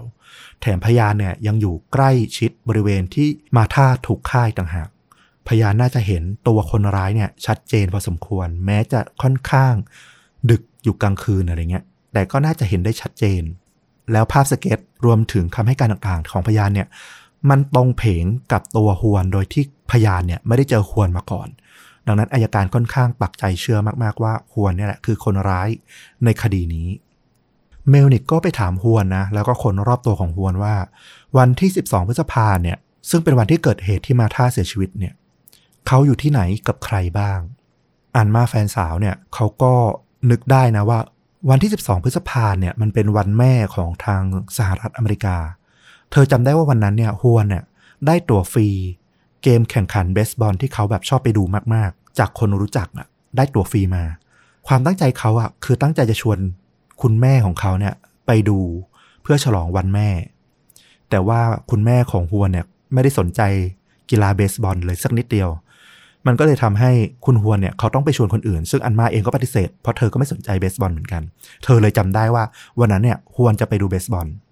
ซึ่งฮวนเองเนี่ยก็ไม่ได้ทิ้งตั๋วนะ เพราะว่ารู้สึกเสียดายก็เลยชวนลูกสาวคนโตของเขาเนี่ยอายุประมาณ 8 ขวบ 9 ขวบเท่านั้นเองไปด้วยกัน ซึ่งวันนั้นเนี่ยก็ยังมีเพื่อนของเขาไปด้วยอีกสองคน ทนายเมลนิกเนี่ยก็เลยไหว้วานให้อันมาเนี่ยไปหาตัวเบสบอลวันดังกล่าวเนี่ยมาให้ได้ อันมากก็ไปรื้อแทบทั้งบ้านเลยนะ พยายามหาไอ้ตั๋วเบสบอลในวันนั้น ซึ่งมันก็ผ่านมาหลายเดือนละและไม่แน่ว่าจะถูกโยนทิ้งไปแล้วหรือเปล่า แต่ว่าโชคดีมากๆ ในที่สุดก็เจอตั๋วสามใบ ในวันที่ระบุว่า 12 พฤษภาคม ตอนนี้เนี่ยเมลนิกก็ได้หลักฐานสำคัญ เขาก็เลยติดต่อไปยังชายคนหนึ่งที่ชื่อว่าแซมเฟอร์นันเดสคนคนนี้เนี่ยเป็นผู้บริหารแล้วก็ฝ่ายกฎหมายของสมาคมกีฬาเบสบอลอะไรประมาณนี้ เขาก็ประสานไปเพื่อขอเข้าไปดูสนามดอ d เ e r Stadium ซึ่งเป็นสถานที่ที่แข่งเบสบอลคู่ระหว่างแอตแลนตากับ LA เมื่อวันที่ 12 พฤษภาคม ซึ่งฮวนเนี่ยเข้าไปดู เมลนิกต้องการไปดูสถานที่จริง จุดที่ฮวนนั่งจริง ๆ เขาก็ถ่ายรูปเก็บหลักฐานมานะว่า เออ ตรงนี้ตรงนั้นเป็นยังไงบ้างเพื่ออ้างอิง จุดที่ฮวนนั่งเนี่ยมันเป็นที่นั่งที่ค่อนข้างใกล้กับทางเดิน ตรงกลางของอัธจันทร์ชั้นบน มันก็เป็นจุดที่พอจะสังเกตเห็นได้ชัดเจน ปัญหาคือจะพิสูจน์อย่างไรแล้วว่าวันนั้นน่ะฮวนมาดูเกมเบสบอลจริง ๆ เพราะแม้ว่าจะมีพยานนะ ทั้งเพื่อนทั้งลูกสาวเนี่ยขึ้นให้การว่า เขาไปดูเบสบอลกับฮวนวันนั้นจริง ๆ แต่ว่าฝั่งพยานเองอะ่ะมันก็ความน่าเชื่อถือน้อย เพราะว่ามันมีความใกล้ชิดผูกพันกับทางฮวน คือเป็นเพื่อนแล้วก็เป็นลูกสาว มันก็ทำให้อายการเนี่ยพยายามตีตกความน่าเชื่อถือของพยานลงไป ด้านฝั่งลูกสาวของฮวนเองเนี่ยก็ยังเด็กยังเล็กเกินไปที่จะตอบคำถามแบบที่ละเอียดเพียงพอนะ มันก็ทำให้สิ่งต่างๆเนี่ยมันยากลำบากขึ้น เมลนิกเองก็เลยต้องพยายามไปหาหลักฐานที่ยืนยันได้ว่าฮวนเนี่ยอยู่ในสนามเบสบอลเนี่ยวันนั้นจริงๆ เขาไล่โทรหานะ คนที่ซื้อบัตรซื้อตั๋วเกมวันนั้นเนี่ยที่น่าจะใกล้ชิดกับตำแหน่งที่นั่งของฮวนและน่าจะพบฮวนชายคนหนึ่งอยู่ในฮาวาย แล้วก็อีกคนหนึ่งอยู่ในชิคาโกเมลนิกเนี่ยโทรไปเช็คไปถามแทบทุกคนเลยที่สามารถติดต่อได้ แต่ไม่มีใครคนไหนเลยที่สามารถยืนยันได้ว่า พวกเขาเห็นฮวน อย่างแน่นอนแหละ เราไปคอนเสิร์ตหรือเราไปดูกีฬาอัธจันทร์ใหญ่ๆเนี่ยเราก็แทบจะไม่ได้สังเกตอยู่แล้วว่าไอ้คนที่นั่งอยู่รอบๆเราเนี่ย เป็นใครหรือลักษณะไหน ถึงจะจำได้แต่ผ่านมาหลายเดือนขนาดนี้เนี่ย มันก็ความแน่นอนมันไม่ชัดเจนอยู่ละดังนั้นพยานทั้งหมดเนี่ยที่ว่ามาเขาก็เลยไม่มั่นใจว่า ถ้าไปขึ้นให้การในศาลน่ะความน่าเชื่อถือของคำให้การเขาอะมันจะ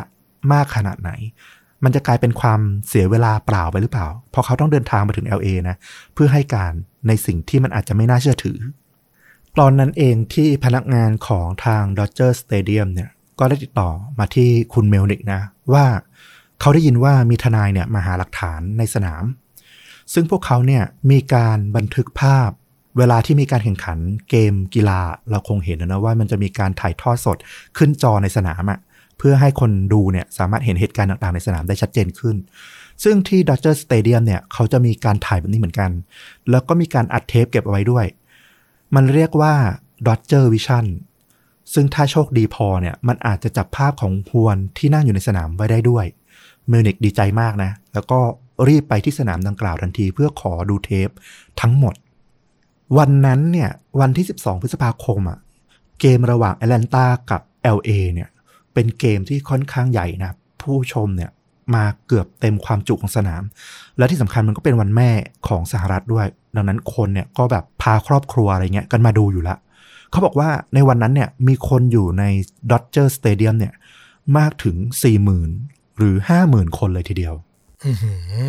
ภาพจาก Dodger Vision เนี่ยก็เป็นการถ่ายทอดสดในสนามอะนะตัดสลับกับภาพผู้ชมบ้าง เมลนิกก็รู้แล้วว่าที่นั่งของฮวนเนี่ยมันอยู่ตรงไหน เขาก็สามารถดูจากภาพเนี่ยวัดระยะนับบล็อกได้ว่ามันคือตรงไหนกันแน่ แต่ปัญหาก็คือ มันมีโอกาสน้อยมากเลยที่กล้องอะมันจะจับภาพไปยังจุดที่นั่งของฮวนพอดี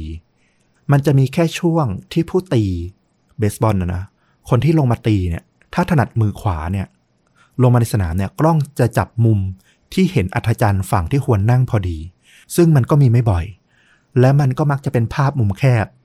ที่ไม่ได้เห็นตัวอัธจันทร์แบบเต็มๆอะนะก็คือโฟกัสไปที่นักกีฬานั่นแหละ ใช่ถูกต้อง เมลนิกก็ต้องลุ้นนะว่า มันจะมีการตัดภาพขึ้นไป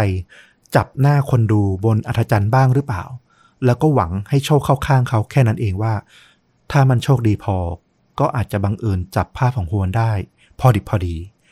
เทปการแข่งขันเนี่ยมีความยาวรวมถึง 3 ชั่วโมง เมลนิกเนี่ยต้องนั่งดูเทปอย่างช้าๆ กรอกลับไปกลับมาเนี่ยค่อยๆ ดูหาความเป็นไปได้ที่จะเจอฮวนเนี่ยอยู่ในนั้น ความยาวเทปเนี่ยสามชั่วโมง แต่เขาต้องนั่งดูมันน่ะถึงหนึ่งวันเต็มๆ และผลที่ได้ก็คือ มันมีครั้งหนึ่งที่กล้องเนี่ยสามารถจับภาพตำแหน่งที่นั่งของฮวน ซึ่งก็เห็นฮวนกับลูกสาว อยู่ตรงที่นั่งได้พอดี แต่ความน่าเสียดายของมันก็คือ Dodger Vision เนี่ย มันเป็นกล้องถ่ายทอดสด เพื่อถ่ายภาพออกสนามแล้วก็ถูกบันทึกเก็บเทปทำให้ความคมชัดของภาพเนี่ยมันลดทอนลงไปเยอะมาก มันไม่คมชัดพอขนาดที่จะระบุได้ว่า ไอ้ภาพเบลอๆที่เห็นเนี่ยมันคือฮวน ถึงแม้ คนที่รู้จักอะอย่างเมลนิกอะดูก็มั่นใจเลยว่ามันคือฮวนแน่ๆ แต่ไอ้หลักฐานที่มันไม่ชัดเจนแบบเนี้ยทางอายการอะพร้อมจะตีตกอยู่ตลอดเวลาอยู่ละเมลนิกรู้เลยว่าเขาต้องหาหลักฐานที่มันชัดเจนกว่านี้ แต่มันจะมีอะไรอีกล่ะ ถ้า Dodger Vision เนี่ยมันยังไม่ใช่คำตอบ ซึ่งมันก็น่าจะเป็นความหวังสุดท้ายของเขาแล้วด้วย เขาก็กลับไปคุยกับคุณฮวนนะฮวนก็ทราบว่าเออความหวังของเขาที่ฝากเอาไว้กับเรื่องกล้องที่อยู่ในสนามเนี่ย มันล้มเหลวไปละฮวนเนี่ยได้นั่งคิดถึงลูกๆของเขานะ แล้วก็ภาพ ของอันมาของพ่อแม่ของเขา เขานึกถึงพวกข่าวที่เขาเคยดูอะเรื่องของคนที่ติดคุกไป10ปี20ปี แล้วก็ได้รับการปล่อยตัวมาเพราะสุดท้ายแล้วพิสูจน์ได้ว่า เป็นแพะที่ถูกจับมา เขาเห็นภาพตัวเองอะอยู่ในข่าวนั้นเลย เขาบอกว่าตอนที่เขาอยู่ในเรือนจำเนี่ย มันผ่านมาหลายสัปดาห์ละมันเป็นเดือนเดือนละเขาบอกว่าเขาได้ยินเสียงกรีดร้องของเพื่อนนักโทษ ผู้ชายตัวใหญ่ที่เป็นนักโทษเนี่ย มันดังลอยมา มันทั้งเศร้าทั้งเหงา แล้วมันก็ทรมานมาก เขารู้สึกเลยว่า การถูกพรากอิสรภาพอะ แล้วก็ถูกขัดขวาง ให้ออกไปจากโลกเดิมของพวกเขาอะ มันทรมานขนาดไหน แล้วเขาก็คิดว่าวันหนึ่งอะเขาก็คงกลายเป็นเหมือนกับคนพวกนั้นอะที่กรีดร้องโหยหวนอยู่ในคุกอะอน่าเศร้ามากเลยนะ คือการทำผิดแล้วรู้ว่าตัวเองจะเข้าคุกอะ่ะ ใจมันก็คงแย่อยู่แล้ว แต่นี่อะ รู้ทั้งรู้ว่าตัวเองบริสุทธิ์แต่กำลังจะเข้าคุกอะ่ะใช่ เมลนิก คุณทนายเนี่ยก็พยายามกระตุ้นนะ ให้ฮวนเนี่ยพยายามนึกถึงรายละเอียดอื่น ๆ ในวันนั้นขึ้นมาอีก เผื่อว่ามันมีอะไรที่สำคัญขึ้นมา แม้จะเล็กน้อยก็ได้ แต่ถ้ามันสามารถเชื่อมโยงไปถึงหลักฐานใด ๆ ขึ้นมาได้เนี่ย มันก็สำคัญมากๆ แม้ว่ามันจะไม่ง่ายเท่าไหร่นะในการที่จะนึกภาพเหตุการณ์ต่าง ๆ ที่เกิดขึ้นผ่านมาหลายเดือนแล้วแถมไม่ใช่มีอะไรที่แบบ สำคัญให้ฉุกใจเป็นพิเศษด้วย แต่ฮวนก็นึกขึ้นมาได้หนึ่งอย่างก็คือ วันนั้นน่ะเขาเห็นเหมือนทีมงานหรือกองถ่ายอะไรสักอย่างเนี่ย มาถ่ายทำอะไรสักอย่างอยู่ที่สนามเบสบอลมีเจ้าหน้าที่รักษาความปลอดภัยเนี่ย คอยกันคนไม่ให้เดินไปตามทางเดิน เพราะว่าจะไปบังกล้อง นึกภาพออกเลยใช่ไหมยิ่งต้อมเคยทำงานพวกทางกองถ่ายหรือว่าทางทีวีมาแล้วเนี่ย พอนึกออกเลยว่าจะต้องมีคนเนี่ยคอยกันบล็อกทางไม่ให้คนที่อยู่รอบๆเนี่ยเดินเข้าไปบางกล้อง อืมก็คือเดินไปเดินมาข้างหลังอาจจะยังพอได้ แต่เดินตัดหน้ากล้องอะไรเงี้ยต้องระวังเลย ใช่ ก็คือต้องมีคนหนึ่งรับผิดชอบไปเลย ใช่ถูกต้อง ซึ่งฮวนเนี่ยเขาก็จำได้เพราะว่าเขาเจอเจ้าหน้าที่รักษาความปลอดภัยที่มากันทางนี่แหละ แล้วเขาก็เห็นว่ามีชายคนหนึ่งเนี่ย เดินขึ้นเดินลงอยู่ตามทางเดินเนี่ยหลายรอบ แต่เขาไม่รู้หรอกว่ามันคืออะไรกันแน่ เมลนิกเนี่ยก็เลยเดินทางกลับไปที่สนาม Dodger Stadium นะเขาไปหาฝ่ายสื่อมวลชนสัมพันธ์ ซึ่งดูแลเรื่องของเวลามีสื่อเข้ามาติดต่อขอใช้สถานที่ถ่ายทำอะไรอย่างเงี้ยเพื่อไปตรวจดูว่าวันนั้นเนี่ยมันมีกองถ่ายอะไรเข้ามาถ่ายทำในสนามบ้างหรือเปล่า อาจจะโชคดีมี footage มีภาพของฮวนอยู่ในนั้นได้หรือไม่ ทางทีมงานของสนามเนี่ยก็ไปหยิบปฏิทิน จดบันทึกงานเนี่ยออกมาไล่ดูนะ ซึ่งส่วนใหญ่มันก็เป็นหน้าเปล่านี่แหละ เพราะว่ามันไม่ค่อยมีใครที่จะมาขอถ่ายทำในสนามเบสบอลในวันที่มีการแข่งจริงๆอะนะเพราะปกติแล้วมันเป็นสถานการณ์ที่วุ่นวายแล้วก็ควบคุมยากกองถ่ายไม่ค่อยใช้วิธี มาถ่ายวันจริงอยู่ละอืมทว่าพอเปิดไปวันที่ 12 พฤษภาคมอะมันมีกองถ่ายกองถ่ายหนึ่งมาขอใช้พื้นที่จริง ๆ ด้วย เมลนิกก็ถามไปว่า พวกเขาคือใครกัน เจ้าหน้าที่สนามก็ตอบว่า ไม่รู้เหมือนกัน แต่ว่าเขาทิ้งเบอร์เอาไว้ ลองโทรไปถามเองแล้วกัน และเมื่อเมลนิกลองโทรไปตามเบอร์ที่ได้รับมาเนี่ย ปลายสายที่รับก็บอกว่า สวัสดีครับ ที่นี่ HBO โอ้โห ช่องใหญ่ด้วย ถูกต้องซึ่งเมลนิกเนี่ยเขาบอกว่าจริง ๆ เนี่ยเขาก็ไม่ได้เป็นแฟน HBO นะเขาก็ไม่ค่อยรู้จักรายการต่างๆ ที่อยู่ในช่องนั้นเท่าไหร่นัก แต่ว่าเขาก็รู้ว่ามันเป็นสถานีใหญ่ วันนั้นเนี่ยที่ HBO เนี่ยมีการถ่ายทำซีรีส์แนวตลกเรื่อง Curb Your Enthusiasm ซึ่งนำแสดงโดยตลกระดับตำนานนะ ชื่อว่า Larry David ซีรีส์เนี้ย run on air มาถึง season 3 แล้ว ในปี 2003 ถ้านับปัจจุบันเนี่ยปี 2022 เนี่ยมีถึง 11 season ละ เรียกว่ามีความนิยมยาวนานมากนะ โอ้โห คือทุกวันนี้ก็ยังออกอากาศอยู่เหรอ ใช่ถูกต้อง แล้วไอ้ตอนที่มีการถ่ายทำในสนามเบสบอลเนี่ย มันคือตอนที่ 6 ใน season ที่ 4 ซึ่งยังไม่ได้ on air มีชื่อว่าตอน The Carpool Lane เรื่องราวเนี่ยคือตัวคุณ Larry เนี่ยเขาก็เป็นแสดงเป็นตัวเองในเรื่องนะเขาต้องไปเคลียร์ภารกิจต่างๆ ที่บ้านเพื่อที่จะสามารถไปดูเกมแข่งขันเบสบอลให้ได้ในวันนั้น แล้วทีมงานกองถ่ายเนี่ยก็ตัดสินใจว่า อยากจะประหยัดงบแหละว่างั้นเถอะ เขาจะใช้วิธีการถ่ายทำแบบกองโจร ก็คือไม่มีการแจ้งอะไรกับคนดูในสนาม พวกเขาจะเข้าไป แล้วก็ไปถ่ายทำโดยตั้งกล้องซูมจากระยะไกล เพื่อไม่ให้คนดูเนี่ย แตกตื่นหรือว่าจับสังเกตได้ว่ามีการถ่ายทำเกิดขึ้น คนดูบางคนเนี่ยยังไม่รู้เลยด้วยซ้ำว่า มันมีการถ่ายซีรีส์เกิดขึ้นอยู่ใกล้ๆตัวเขา แต่โชคดีที่ควรสังเกตเห็น เพราะว่ามีคนมากันทางเดินเขานั่นเองอื ว้าวตรงความแบบบังเอิญที่มีซีรีส์ไปกองพอดีนะ แล้วก็ว้าวอีกอย่างในฐานะคนทำงานทีวีคือ เออ ฝรั่งประหยัดงบก็เป็นเว้ย อันนี้แอบแวบขึ้นมาในใจนิดนึง ก็เป็นไปได้เพราะว่าอ่าการปิดสนามเพื่อหาเอ็กซ์ตร้าจำนวนเยอะๆ ไปถ่ายทำอะมันก็น่าจะยากน่าจะใช้เงินเยอะเหมือนกันนะเนาะอืมซึ่งคุณเมลเนกเนี่ยเขาก็อธิบายเรื่องราวนะ ทางคดีต่างๆเนี่ยที่เขากำลังทำอยู่เนี่ยให้กับทางทีมงานของซีรีส์เนี่ยว่าเออมันเกิดอะไรขึ้น เพื่อที่เขาเนี่ยจะได้ขอดูฟุตเทจที่ถ่ายทำในวันนั้นทั้งหมด แล้วก็ขออนุญาตเอาไปเป็นหลักฐานในชั้นศาลด้วย ถ้าเกิดว่าพบว่า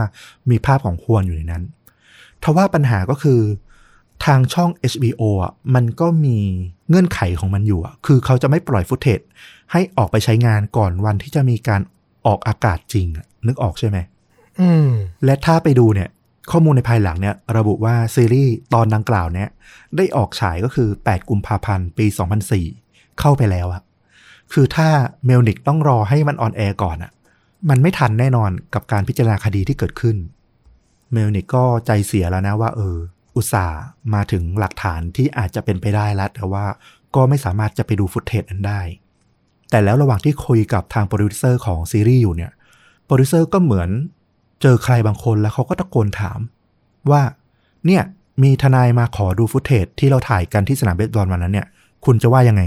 เขาก็คงแบบเกริ่นคร่าวๆว่ามันเกิดอะไรขึ้น ชายอีกคนหนึ่งที่อยู่ปลายสายเนี่ยซึ่งเมลนิกได้ยินเนี่ยเขาก็ตอบว่า เอาสิ แล้วเขาจะเข้ามาได้เมื่อไหร่ เมลนิกก็ดีใจมากรีบตอบเลยว่า ผมจะรีบเข้าไปดู footage พรุ่งนี้เลยครับ แล้ววันที่เมลนิกเนี่ยไปถึงสถานที่ตัดต่อ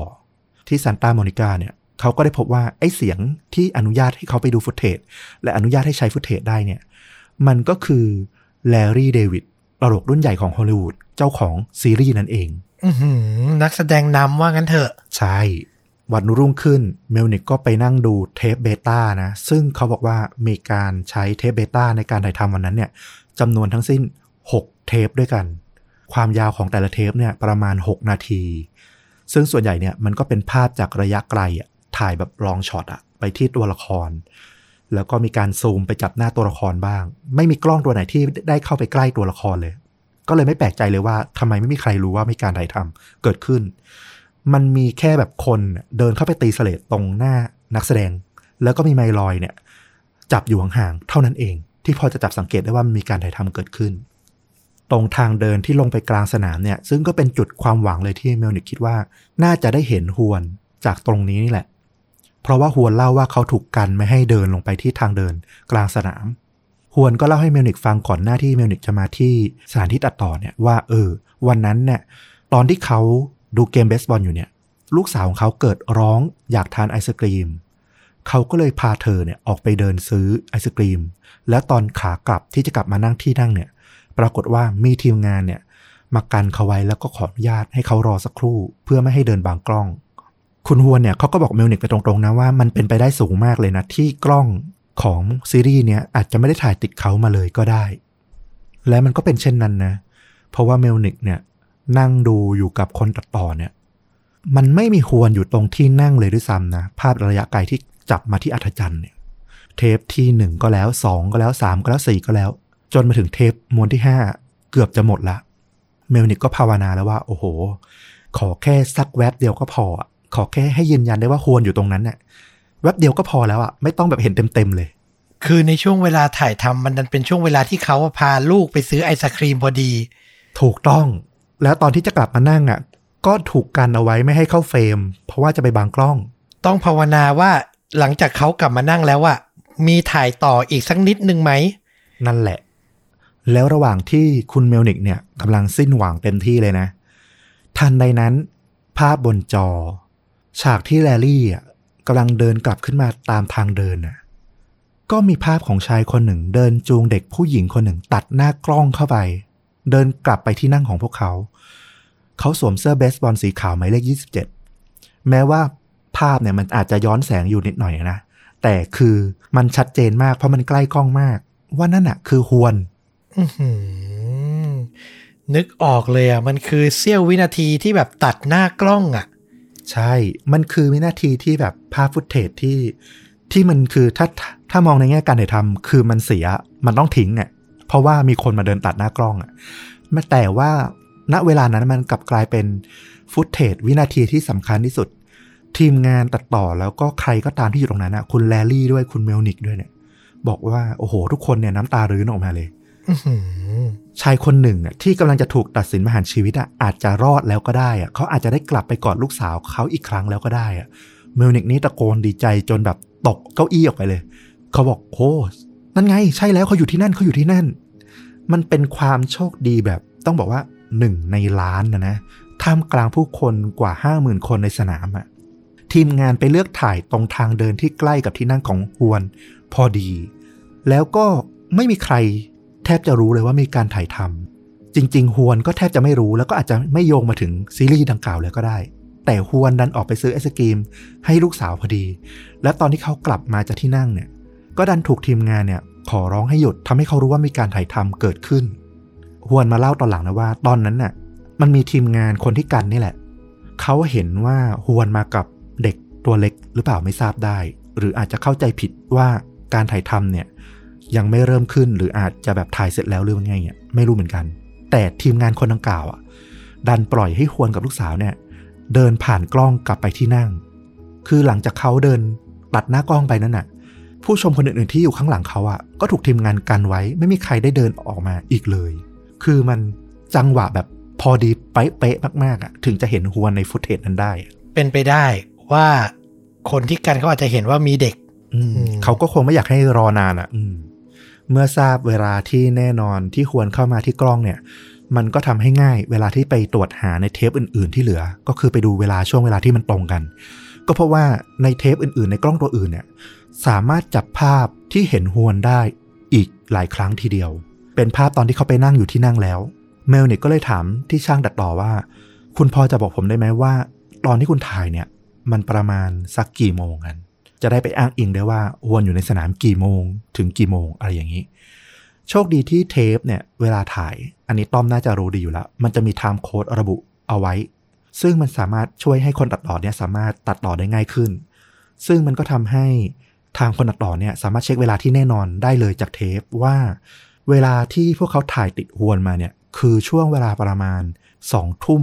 55 นาทีถึง3ทุ่ม15 นาที อันนี้นี่ต้องเป็นคนทีวียุคเก่านิดนึงด้วยนะ เพราะว่าสมัยนี้มันเป็นดิจิตอลหมดแล้ว ใช่ คือส่วนใหญ่ถ้าไม่กดให้มันแบบโชว์ขึ้นมาในในไฟล์อะ มันก็จะไม่ค่อยมีถูกต้อง ถ้าเป็นยุคนี้นะ ซึ่งเมลนิกเนี่ยเขาก็กลับมานะ แล้วเขาก็โทรหาฮวน จริง ๆ เขาก็อยากบอกข่าวดีกับฮวน แต่ว่าในข่าวดีเนี่ยมันมีข่าวร้ายตามมาด้วย คือเขายืนยันเวลาที่ฮวนอยู่ในสนามได้จากเทปของซีรีส์ HBO ว่าเขาอยู่ในสนาม อย่างน้อยก็คือตอน3ามทุ่มสิเนี่ยยังอยู่ในสนามอยู่ แต่มาท่าถูกยิงตอนเวลา4ี่ทุ่มสานาที คือเวลามากพอเหลือๆเลยอะจาก3ามทุ่มสิที่ฮวนอยู่ในสนาม ถ้าเขาออกจากสนามเร็วขึ้น เขาอาจจะไปฆ่ามาท่าทันในตอน4ี่ทุ่มสาคือช่วงเวลาที่มันเหลือห่างขนาดนี้อายการน่าจะเอามาเป็นข้อที่บอกได้ว่า ยังมีโอกาสที่ฮวนจะเป็นคนร้ายอยู่นึกว่าจะจบไม่จบ ไม่จบเมลนิกเนี่ยก็ต้องไปหาหลักฐานอื่นๆนะเพื่อมายืนยันให้หนักแน่นขึ้นว่าฮวนเนี่ยอยู่ในสนามนานกว่าสามทุ่มสิบห้าหรืออย่างน้อยก็ต้องอยู่จนแบบเหลือเวลาไม่มากพอที่จะเดินทางไปฆ่ามาร์ธาได้ทัน ตอนสี่ทุ่มสามสิบสองเมลนิกก็พยายามกระตุ้นถามฮวนนะว่า วันนั้นนายซื้ออะไรที่สนามบ้างไหม เพราะว่าถ้ามีการซื้อแล้วจ่ายแล้วใช้บัตรเครดิตจ่ายอะมันจะมีบันทึกการใช้จ่าย ของบัตรเครดิตเนี่ยระบุเวลาไว้ ปรากฏว่าวันนั้นเนี่ยฮวนอะดันใช้เงินสดซื้อ แล้วก็ไม่ได้มีใช้บัตรเครดิตเลย มันก็เลยไม่มีหลักฐานการซื้อของ แต่ว่าก็โชคดีที่ฮวนเนี่ยก็เป็นคนที่ช่างสังเกตแล้วก็ช่างจดจำนิดหนึ่งเหมือนกัน เขาจำได้ว่าวันนั้นเนี่ยตอนที่จะออกจากสนามเบสบอลแล้วเนี่ยเขาได้คุยโทรศัพท์กับอันมาซึ่งเขาจำได้คร่าวๆว่ามันน่าจะเป็นราวๆ สี่ทุ่มสิบนาทีก็คือหลังจากที่เกมจบแล้วเขากำลังเดินออกจากสนาม ทนายมิลนิกได้ข้อมูลเนี้ยก็รีบติดต่อไปที่ผู้ให้บริการโทรศัพท์ทันทีนะเพื่อขอข้อมูลเอาไปใช้ในศาลผู้ให้บริการทางโทรศัพท์เนี่ยเขาก็จะมีข้อตกลงเกี่ยวกับเรื่องการให้ข้อมูลเพื่อประโยชน์ทางกฎหมายอยู่ละเขาก็ให้รายละเอียดการโทรเข้าและออกเบอร์ของฮวนมา ในวันที่ 12 พฤษภาคม หลังจาก3ทุ่ม15 นาทีเป็นต้นไป ตรงนี้เนี่ยต้องบอกว่าสำคัญมากๆ อันมาเนี่ย เธอให้สัมภาษณ์ในตอนหลังนะว่า จริง ๆ แล้วเนี่ยมันเป็นเรื่องยากมาก ๆ ที่เราจะจำรายละเอียด เล็ก ๆ น้อย ๆ ที่มันเกิดขึ้นในวันวันหนึ่งยิ่งเป็นวันที่เราไม่คิดว่ามันจะมีอะไรเกิดขึ้น และต้องเอามาใช้งานในตอนหลังแบบที่เกิดขึ้นในคดีอย่างเงี้ย เธอคิดว่าเอ้เรื่องแบบเนี้ยมันเกิดขึ้นแค่ในหนังทีวี หรือในหนังละครพวกนั้นเท่านั้นแหละไอ้คนที่แบบผ่านไปหลายเดือนก็ยังจำเหตุการณ์แบบละเอียดได้เอามาใช้ในคดีได้อะไรเงี้ย แต่โชคดีมากที่วันนั้นเนี่ยฮวนอะยังจำได้ว่าเขาอะโทรศัพท์คุยกับเธอ แม้ว่าจะยืนยันเรื่องเวลาที่เขาคุยกับอันมาได้นะ แต่ว่าอันมาเนี่ยก็เป็นพยานที่มีส่วนได้ส่วนเสียกับฮวนอะ ดังนั้นความน่าเชื่อถือที่อันมาบอกว่าเกิดขึ้นจริง ๆ เนี่ยมันก็น้อย คือมันมีแค่หลักฐานว่ามีการโทรจากเบอร์นี้เข้าเบอร์ฮวนแค่นั้นเอง ตอนสี่ทุ่มสิบแล้วทางอายการเนี่ยก็อาจจะตั้งข้อสัก ค้านข้อสงสัยอีกว่า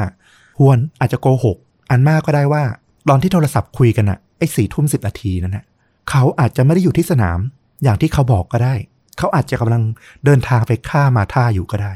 และพยายามสร้างหลักฐานเวลากับทางอันมาซึ่งก็โชคดีอีกที่เมลนิกอย่างที่เราพูดไปตอนแรกว่า เขาเป็นทนายที่มีรายการทีวีเป็นของตัวเองเนาะก็เป็นคนดัง เขาบอกว่าเขาเคยทำรายการสด รายงานสถานการณ์ การไล่ล่าตามจับฆาตกรที่ขับรถหนีไปบนไฮเวย์เขาจำได้ว่าวันนั้นเนี่ยตำรวจเนี่ยสามารถรู้ตำแหน่งของคนร้าย ที่ขับรถหนีอยู่ได้เนี่ยผ่านการที่คนร้ายเนี่ยใช้โทรศัพท์ บนรถ วิธีการก็คือตำรวจเนี่ยเขาคอยเช็คว่า มือถือเนี่ยมันวิ่งผ่านเสาสัญญาณต้นไหนละแวกไหนทำให้รู้ว่าตอนนี้เนี่ยไอ้มือถือที่คนร้ายใช้เนี่ยมันอยู่ในบริเวณไหนแล้ว เช่นเดียวกัน ข้อมูลตรงนี้เนี่ยผู้ให้บริการโทรศัพท์ก็จะสามารถบอกได้ว่า ตอนที่ฮวนเนี่ยโทรคุยกับอันมาเนี่ยมันใช้สัญญาณเนี่ยผ่านเสาสัญญาณต้นไหน รับสัญญาณจากมือถือของเขา ถ้ามันเป็นเสาสัญญาณที่อยู่ใกล้กับสนาม ก็ยืนยันได้เลยว่าไอ้ตอนสี่ทุ่มสิบนาทีอะฮวนยังอยู่แถวบริเวณสนามดอจเจอร์สเตเดียมก็คือระบุตำแหน่งได้จากบริเวณที่มือถืออยู่พูดง่ายถูกต้อง หลังจากที่ไปสอบถามเนี่ยก็ได้ข้อมูลมาว่า เสาสัญญาณต้นที่ฮวนเนี่ยอยู่เนี่ยคือ NCA 6581 มันตั้งอยู่ฝั่งตรงข้ามถนนของสนามดอจเจอร์สเตเดียม แล้วไอ้เสานี้เนี่ยก็มีระยะการรับสัญญาณแค่หนึ่งไมล์รอบๆเท่านั้น ดังนั้นแน่นอนว่าตอนสี่ทุ่มสิบนาทีฮวนยังอยู่แถวสนามเบสบอล หรืออย่างน้อยที่สุดถ้าไม่ใช่สนามเบสบอลเขาก็อยู่ไม่ไกลเกินจากเสาสัญญาณต้นนั้นอะเกินหนึ่งไมล์ซึ่งก็ไม่มีทางเป็นไปได้ที่เขาจะขับรถไปที่บ้านของมาธาได้ทันอย่างแน่นอนๆอืมปัญหาเหมือนจะคลี่คลายหมดเลยนะ แต่ตอนนี้เนี่ยมีปัญหาขึ้นมาหนึ่งอย่างคือ ผู้พิพากษาในคดีนี้เนี่ย ชื่อว่าคุณเลสลี่ดัน เธอต้องทำหน้าที่ตัดสินคดีนี้สองแนวทางคือ เธอเชื่อว่าฮวนมีความผิด ส่งไปให้คณะลูกขุนตัดสิน หรือเธอเชื่อว่าฮวนไม่มีความผิดอายการหลักฐานอ่อนเกินไป เธอก็สั่งให้ยกฟ้อง แต่ว่าปัญหาคือในการสืบคดีช่วงหลังเนี่ยที่บอกว่ามีการใช้เรื่องของเวลามาอ้างอิง มีเรื่องของเสาสัญญาณเลขรหัสนู่นนี่นั้น ผู้พิพากษาดันยอมรับเลยว่า เธอได้ยินตัวเลขมากมายมหาศาลแล้วเธอไม่เข้าใจเลยว่ามันเกิดอะไรขึ้นกันแน่ ภาพของ กล้องที่ถ่ายการพิจารณาคดีในวันนั้นเนี่ย จับสังเกตเห็นได้ชัดเลยว่าผู้พิพากษาเนี่ย หน้าตาแบบงงงวยมาก ๆ ไม่รู้เลยว่ามันเกิดอะไรขึ้นอยู่ในศาลขณะนั้น แต่ก็โชคดีนะที่แม้ว่าเธอจะไม่เข้าใจในเรื่องหลักฐานต่าง ๆ ที่ทางทนายเมลนิกเนี่ยเอามาใช้ แต่เธอก็เข้าใจดีว่าไอ้ข้อมูลเหล่านี้เนี่ยมันสำคัญในการตัดสินชะตาชีวิตของคุณพ่อคนหนึ่ง ให้รับโทษประหารได้เลยนะ ลูกสาวของเขาสองคนอาจจะไม่มีพ่อไปเลย หลังจากนั้น เธอก็คิดแล้วก็เลยเอาเทป บันทึกการสอบสวนในศาลวันนั้นน่ะที่มันมีการพูดถึงเรื่องราวหลักฐานเหตุการณ์ต่างๆ มากมายเนี่ยกลับไปบ้าน เพื่อเอาไปฟัง ตรงไหนไม่เข้าใจกรอฟังใหม่ ตรงไหนไม่เข้าใจก็ฟังซ้ำทำอย่างเงี้ยไปทีละจุดทีละจุด จนในที่สุดเธอก็เข้าใจ ในวันพิจารณาคดีวันสุดท้ายเนี่ยเมลนิกก็บอกกับพวนนะว่า วันนี้เนี่ยมันสำคัญมากๆ เพราะว่ามันจะมีครอบครัวของมาธาเนี่ยเข้ามาฟังคำตัดสินด้วย เขาบอกให้ฮวนเนี่ยเข้าไปในห้องพิพากษาแล้ว อย่ามองไปทางฝั่งผู้เข้าร่วมฟังด้านซ้ายมือ เพราะตรงนั้นเนี่ยจะมีครอบครัวของมาธามานั่งฟังอยู่ คือเขาก็อยากให้เลี่ยงเอาไว้ก่อนเลยว่า ถ้าเกิดบังเอิญไปสบตาไปมองกันน่ะมันอาจจะทำให้ทางญาติของมาธาเกิดมีอารมณ์อะไรเกิดขึ้นมา ซึ่งถ้าเกิดญาติของมาธาเกิดร้องไห้หรืออะไรเงี้ย มันทำให้บรรยากาศในห้องมันเปลี่ยน ทางผู้พิพากษาซี่อาจจะลังเลอยู่ว่าจะตัดสินยังไงเนี่ย อาจจะคล้อยตามไปตามความรู้สึกของทาง ญาติมาธาที่สูญเสียก็เป็นได้ อันนี้ก็คือเป็นทริคของทางทนายหวนเขาก็ทำตามอย่างดีนะ แล้วเขาก็รอรุ้นว่าคำตัดสินในวันนี้จะเกิดอะไรขึ้นผู้พิพากษาดันก็เริ่มอ่านคำพิพากษานะฮวนบอกว่าเขาไม่รู้เลยว่ามันจะเกิดอะไรขึ้นข้างหน้านี้ เพราะว่ามันมีแต่ภาษานักกฎหมายเต็มไปหมดเขาไม่เข้าใจเลยว่า ตอนนี้เนี่ย แนวโน้มการตัดสินมันจะเกิดอะไรขึ้น แล้วระหว่างนั้นเองเมลนิกที่นั่งอยู่ข้างๆเขาอะก็เอนตัวไปด้านหลัง แล้วก็หันมากระซิบกับเขาว่า มันจบแล้วแหละศาลสั่งยกฟ้องฮวนนะ เขาไม่มีความผิดแล้วก็ได้กลับมาพบกับลูกๆ รวมถึงอัลมาแล้วก็ครอบครัวของเขาอะที่ยืนรออยู่ที่หน้าศาลมันเป็นช่วงเวลายาวนานกว่า 6 เดือน ที่เหมือนกับยาวนานตลอดชีวิตของเขาเลยฮวนเนี่ยได้เจอลูกๆ ก็เข้าไปสวมกอดนะโอ้โหมันเป็นภาพที่ถ้าได้เห็นจะประทับใจมากๆ แล้วเขาก็ได้สวมกอดกับเมลนิกทนายของเขาฮวนบอกกับเมลนิกว่าเขาอะเป็นหนี้ชีวิตของเมลนิกเลยนะฮวนบอกว่าเมลนิกก็ขับรถออกไปสำหรับฮวนเนี่ยมันเหมือนกับตอนจบของหนังคาวบอยเลยที่แบบพระเอกขี่ม้า ไปยังอาทิตย์อัสดง ไม่โดยไม่ต้องขอคำชื่นชมยินดีอะไรหลังจากนั้นอีกเลยอะเออคือภารกิจจบก็ขึ้นรถแล้วก็ขับออกไป ขึ้นเอ็นเครดิตเป็นภาพยนตร์เลย ประมาณนั้นเลย คดีนี้ก็สรุปว่ามีเรื่องราวของความบกพร่องนะในการพยายามรีบด่วนสรุปของนักสืบทั้งสองคนที่เราพูดถึงไปตอนแรกก็คือนักสืบพินเนอร์แล้วก็คู่ของเขาชื่อว่าโรดริเกซนักสืบพินเนอร์เนี่ยถูกถอดออกจากคดีทั้งหมดที่เขาทำอยู่เลยนะ น่าจะถูกพักงานนั่นแหละ แล้วก็ทางคู่ของเขาเนี่ยก็ถูกสั่งย้ายไปอยู่แผนกอื่นที่ไม่ใช่แผนกคดีฆาตกรรม ซึ่งก็ต้องหมายความว่าพวกเขาก็เหมือนถูกลดขั้นไปโดยอัตโนมัตินั่นแหละนะแล้วสุดท้ายคดีนี้จับฆาตกรตัวจริงได้ปะ อันนี้เราก็หาข้อมูลต่อไม่เจอเหมือนกันว่าสุดท้ายแล้วเนี่ย คดีที่มาท่าเสียชีวิตเนี่ยจับคนร้ายได้หรือเปล่า แต่ที่ข้อสังเกตอย่างหนึ่งเลยที่เราไปดูมาเนี่ยก็คือ ภาพผู้ต้องสงสัยอะเวลาบอกว่าเป็นชายฮิสแปนิกไว้หนวด ผมเกรียน หน้าคมผมเข้มอะไรเนี่ย รูปที่เอามาให้ดูอะที่ไม่ใช่ภาพสเก็ตที่มันหน้าเหมือนหัวนออกมานะคือทุกคนอะมันหน้าคล้ายๆกันหมดอะมันเหมือนอารมณ์เวลาเราเห็นหน้าฝรั่งอะเราแยกไม่ค่อยออกว่า ใครเป็นใคร หรือเราเห็นหน้าคนต่างชาติที่เราไม่คุ้นชินอะเราจะแยกไม่ค่อยออกแล้วมันจะดูคล้ายๆกันไปหมดเหมือนกันเลย อันเนี้ยเราดูแยกไม่ค่อยออกเลยว่า มันต่างจากฮวนมากมายขนาดไหนกัน ก็เป็นไปได้ว่าพยานอะอาจจะมองว่าทุกคนมันดูคล้ายกันหมด แล้วอาจจะถูกชี้นำโดยทางตำรวจที่ค่อนข้างมั่นใจในความในแรงจูงใจของฮวน ว่าไม่ส่วนเกี่ยวข้องกับคดีของมาธาแต่ก่อนมา แต่ก่อนนี้ก็เลยแบบพยายามจูงใจให้พยานเนี่ย ชี้ตัวไปที่ฮวนหรือเปล่า อืมก็เป็นไปได้ แล้วก็เรื่องราวทั้งหมดที่เล่ามาในวันนี้เนี่ยก็ถูกถ่ายทอดออกมาเป็นภาพยนตร์สารคดีนะ ที่แบบดูสนุกมากๆนะจริงๆ ถ้าไปดูเนี่ยก็จะได้อารมณ์ประมาณใกล้เคียงกับที่เราเล่าในวันนี้แหละ แต่ว่าจะได้เห็นภาพโมเมนต์ต่างๆ ที่มันน่าประทับใจมากที่อยากให้ไปดูเลยคือโมเมนต์ที่ทางทีมงานตัดต่อเนี่ยเขาเล่าถึงตอนที่เขาได้พบภาพของฮวน คือทุกคนเนี่ยแววตามันแสดงออกจริงๆ ว่าพวกเขาเนี่ย ไม่เคยได้พบฮวน ไม่ได้มีส่วนเกี่ยวข้องอะไรกับคดีของฮวนเลย แต่แบบพวกเขารู้สึกเหมือนได้พบกับปาฏิหารย์เออ แล้วก็อีกโมเมนต์หนึ่งคือตอนที่ฮวนได้รับการปล่อยตัวแล้วก็มาพบกับลูกๆที่หน้าศาลนะแล้วก็สวมกอดกับทางทนายมิวนิกอะโอ้โห มันเป็นภาพที่ตื้นตันมาก ๆ จริง อืมสารคดีเรื่องนี้ก็มีชื่อว่า Long Shot หาดูได้ง่ายไหมอะมีใน Netflix เลยเป็นซับไทยนะ เออที่น่าตลกก็คือมันเป็นสารคดี Netflix ใช่ไหม แต่มันคือเรื่องราวที่น่าภูมิใจของ HBO อะซึ่งเป็นคู่แข่ง แล้วก็แบบตอนดูแล้วก็ขำๆนิดๆเหมือนกัน ตลกหลายมาก HBO นี่ถ้าขึ้นชื่อขึ้นชื่อ จริง ๆ มีหลายเรื่อง แต่ที่ในไทยน่าจะจำได้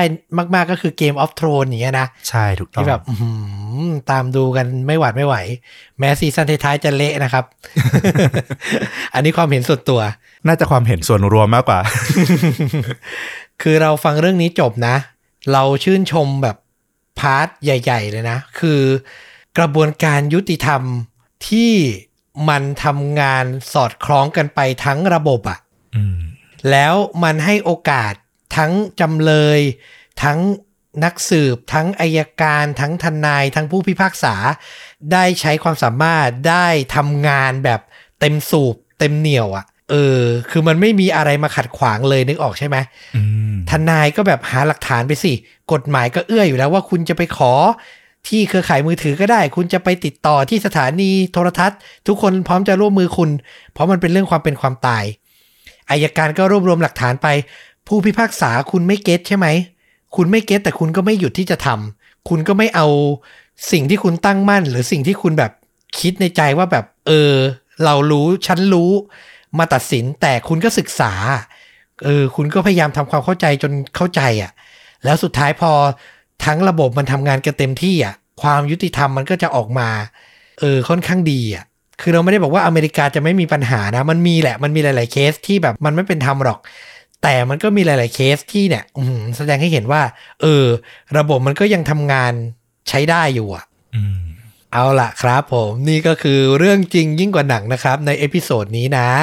ก็ถ้าใครชื่นชอบเรื่องราวแบบนี้ก็กลับมาติดตามต้อมกับฟลุกได้ใหม่ ทุกช่องทางเลยนะครับ YouTube Facebook b l o g d i t Spotify Apple Podcast และใหม่ล่าสุด Twitter ก็มีแล้วนะครับผม ชวนดูดะว้าว C H U A N D O D A ที่ต้อมกับฟลุกตื่นเต้นกับ Twitter ไม่ใช่อะไรหรอกครับ ใช้ไม่ค่อยเป็นนะฮะเออ ยอมรับเลยผมเล่นไม่ค่อยเป็น อยากได้เพื่อนมาแบบพูดคุยกันเยอะๆเหมือนกันใครแบบว่าเล่นทวิตเตอร์อยู่ก็มา follow กันได้นะครับผมอ่าแล้วกลับมาติดตามชวนดูดะได้ใหม่ในตอนต่อๆไป วันนี้ลาไปก่อน สวัสดีครับ สวัสดีครับ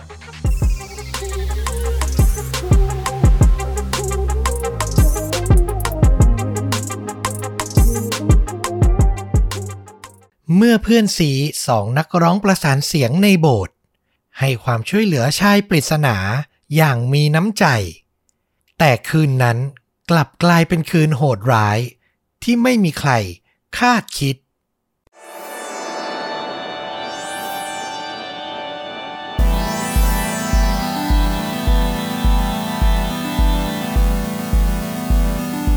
สวัสดีครับ สวัสดีครับ คาดจริงยิ่งกว่าหนังพอดแคสต์จากช่องชนดูดะนะครับผมอยู่กับต้อมครับ แล้วก็ฟลุกครับ กับหนึ่งเรื่องราวฆาตกรรมสุดเข้มข้น พร้อมกันแนะนำภาพยนตร์ที่มีเนื้อหาใกล้เคียงกับเรื่องจริง ที่เรากำลังจะถ่ายทอดนะครับผม วันนี้ก็เป็นเรื่องราวจากฝั่งของต้อมเอง บทสรุปสุดท้ายอะทำให้เราได้ข้อคิดบางอย่างที่น่าสนใจมาก อยากจะมาถกกับฟลุกและคุณผู้ฟัง อืมอืมอืมเออ มันเกี่ยวกับแนวคิดในการ รับมือหรือใช้ชีวิตหลังเหตุการณ์ร้ายมันเกิดขึ้นอะไรประมาณเนี้ย เดี๋ยวไปว่ากันตอนท้ายอีกทีเนาะอืม น่าสนใจ แต่ก่อนจะเริ่มเรื่องราวก็ฝากไว้อีกสักรอบนึงนะสำหรับใครที่อยากจะ support ต้อมกับฟลุกให้ช่องชวนดูดะ อยู่ได้อย่างมั่นคงนะครับ ก็เชิญชวนมาเป็นสมาชิกช่องนะ กดที่ปุ่มจอยหรือสมัคร หรือว่ากดที่ลิงก์ ในคำอธิบายใต้คลิปนี้ก็ได้นะครับผมเดือนละ 50 บาทเท่านั้นได้ฟังพอดแคสต์ตอนพิเศษเดือนละ 1 ตอน แล้วก็ยังมีการพูดคุยแล้วก็ร่วมสนุกกันเล็กๆ น้อยๆ เป็นระยะระยะด้วยนะ ล่าสุดก็เพิ่งแจกแก้วกันไปนะครับ กับเหล่าสมาชิกช่อง ถ่ายรูปส่งมาให้เราดูด้วยแหมน่ารักมากดีใจมากเลย เหมือนแบบ มีคนเห็นคุณค่าของที่เราให้อะนะ เราก็มองว่ามันเป็นของแบบกำนันเล็ก ๆ น้อยๆอะอ่าแต่อ่าพออยากได้หรือชื่นชอบกันก็ดีใจนะครับ ก็ชวนมาเป็นครอบครัวชาวชนดูดะด้วยกัน เอาแหละ ขออนุญาตมาเริ่มเรื่องราวกันเลยวันนี้ ไปกันที่เมืองที่ชื่อว่านิวฟิลาเดลเฟีย รัฐโอไฮโอ สหรัฐอเมริกานะครับอืมเรื่องราวเนี่ยเกิดขึ้นในเดือนพฤษภาคมปี 2000 ในวันนั้นเนี่ย ตัวละครหลักเป็น 2 นักเรียนมัธยมสาวอย่างเอลิซาเบธไรเซอร์วัย 17 ปีนะครับ เธอเนี่ยมีเพื่อนซี้ชื่อว่าน้องแบรนดี้ฮิกส์วัย 18 ปี อายุบวกลบห่างกันแค่ปีเดียว แต่ก็คือเรียนอยู่ระดับชั้นเดียวกันนะนะอืมในวันนั้นเนี่ย เป็นช่วงที่ทั้งคู่เนี่ย สอบ final เสร็จแล้ว ปลดล็อกครั้งใหญ่แล้ว พวกเธอเนี่ย เรียนอยู่ระดับชั้นสุดท้ายแล้วคือ จบ นี้ก็คือต่อมหาลัยแล้วนะครับ ถือว่าอยู่ในช่วงเวลาแฮปปี้กันเลยแหละ อีกไม่นานไม่กี่วันก็จะเข้าสู่พิธีจบการศึกษาและอืมแล้วทั้งคู่อะก็ใช้เวลาในเย็นวันนั้นเนี่ยในการเข้าร่วมงานเลี้ยงของวงนักร้องประสานเสียงในโบสถ์ที่ทั้งคู่เป็นสมาชิกอยู่ ก็คือพอจะรู้นะ พื้นหลังครอบครัวของทั้งเอลิซาเบธแล้วก็แบรนดี้เนี่ยก็น่าจะใกล้ชิดศาสนาพอสมควรนะ หลังเฉลิมฉลองอยู่ในงานปาร์ตี้เสร็จแล้วเนี่ย ก็เป็นช่วงค่ำและทั้งสองก็วางแผน ที่จะแวะร้านเช่าวิดีโอในเมือง เพื่อเลือกหนังกลับไปดูที่บ้านของแบรนดี้ครับ ในช่วงปี 2000 ร้านวิดีโอก็ยังพอมีให้เห็นนะนะ แล้วก็ต้องบอกว่าทั้งสองอะเป็นเด็กที่ค่อนข้างอยู่ในกรอบ ครอบครัว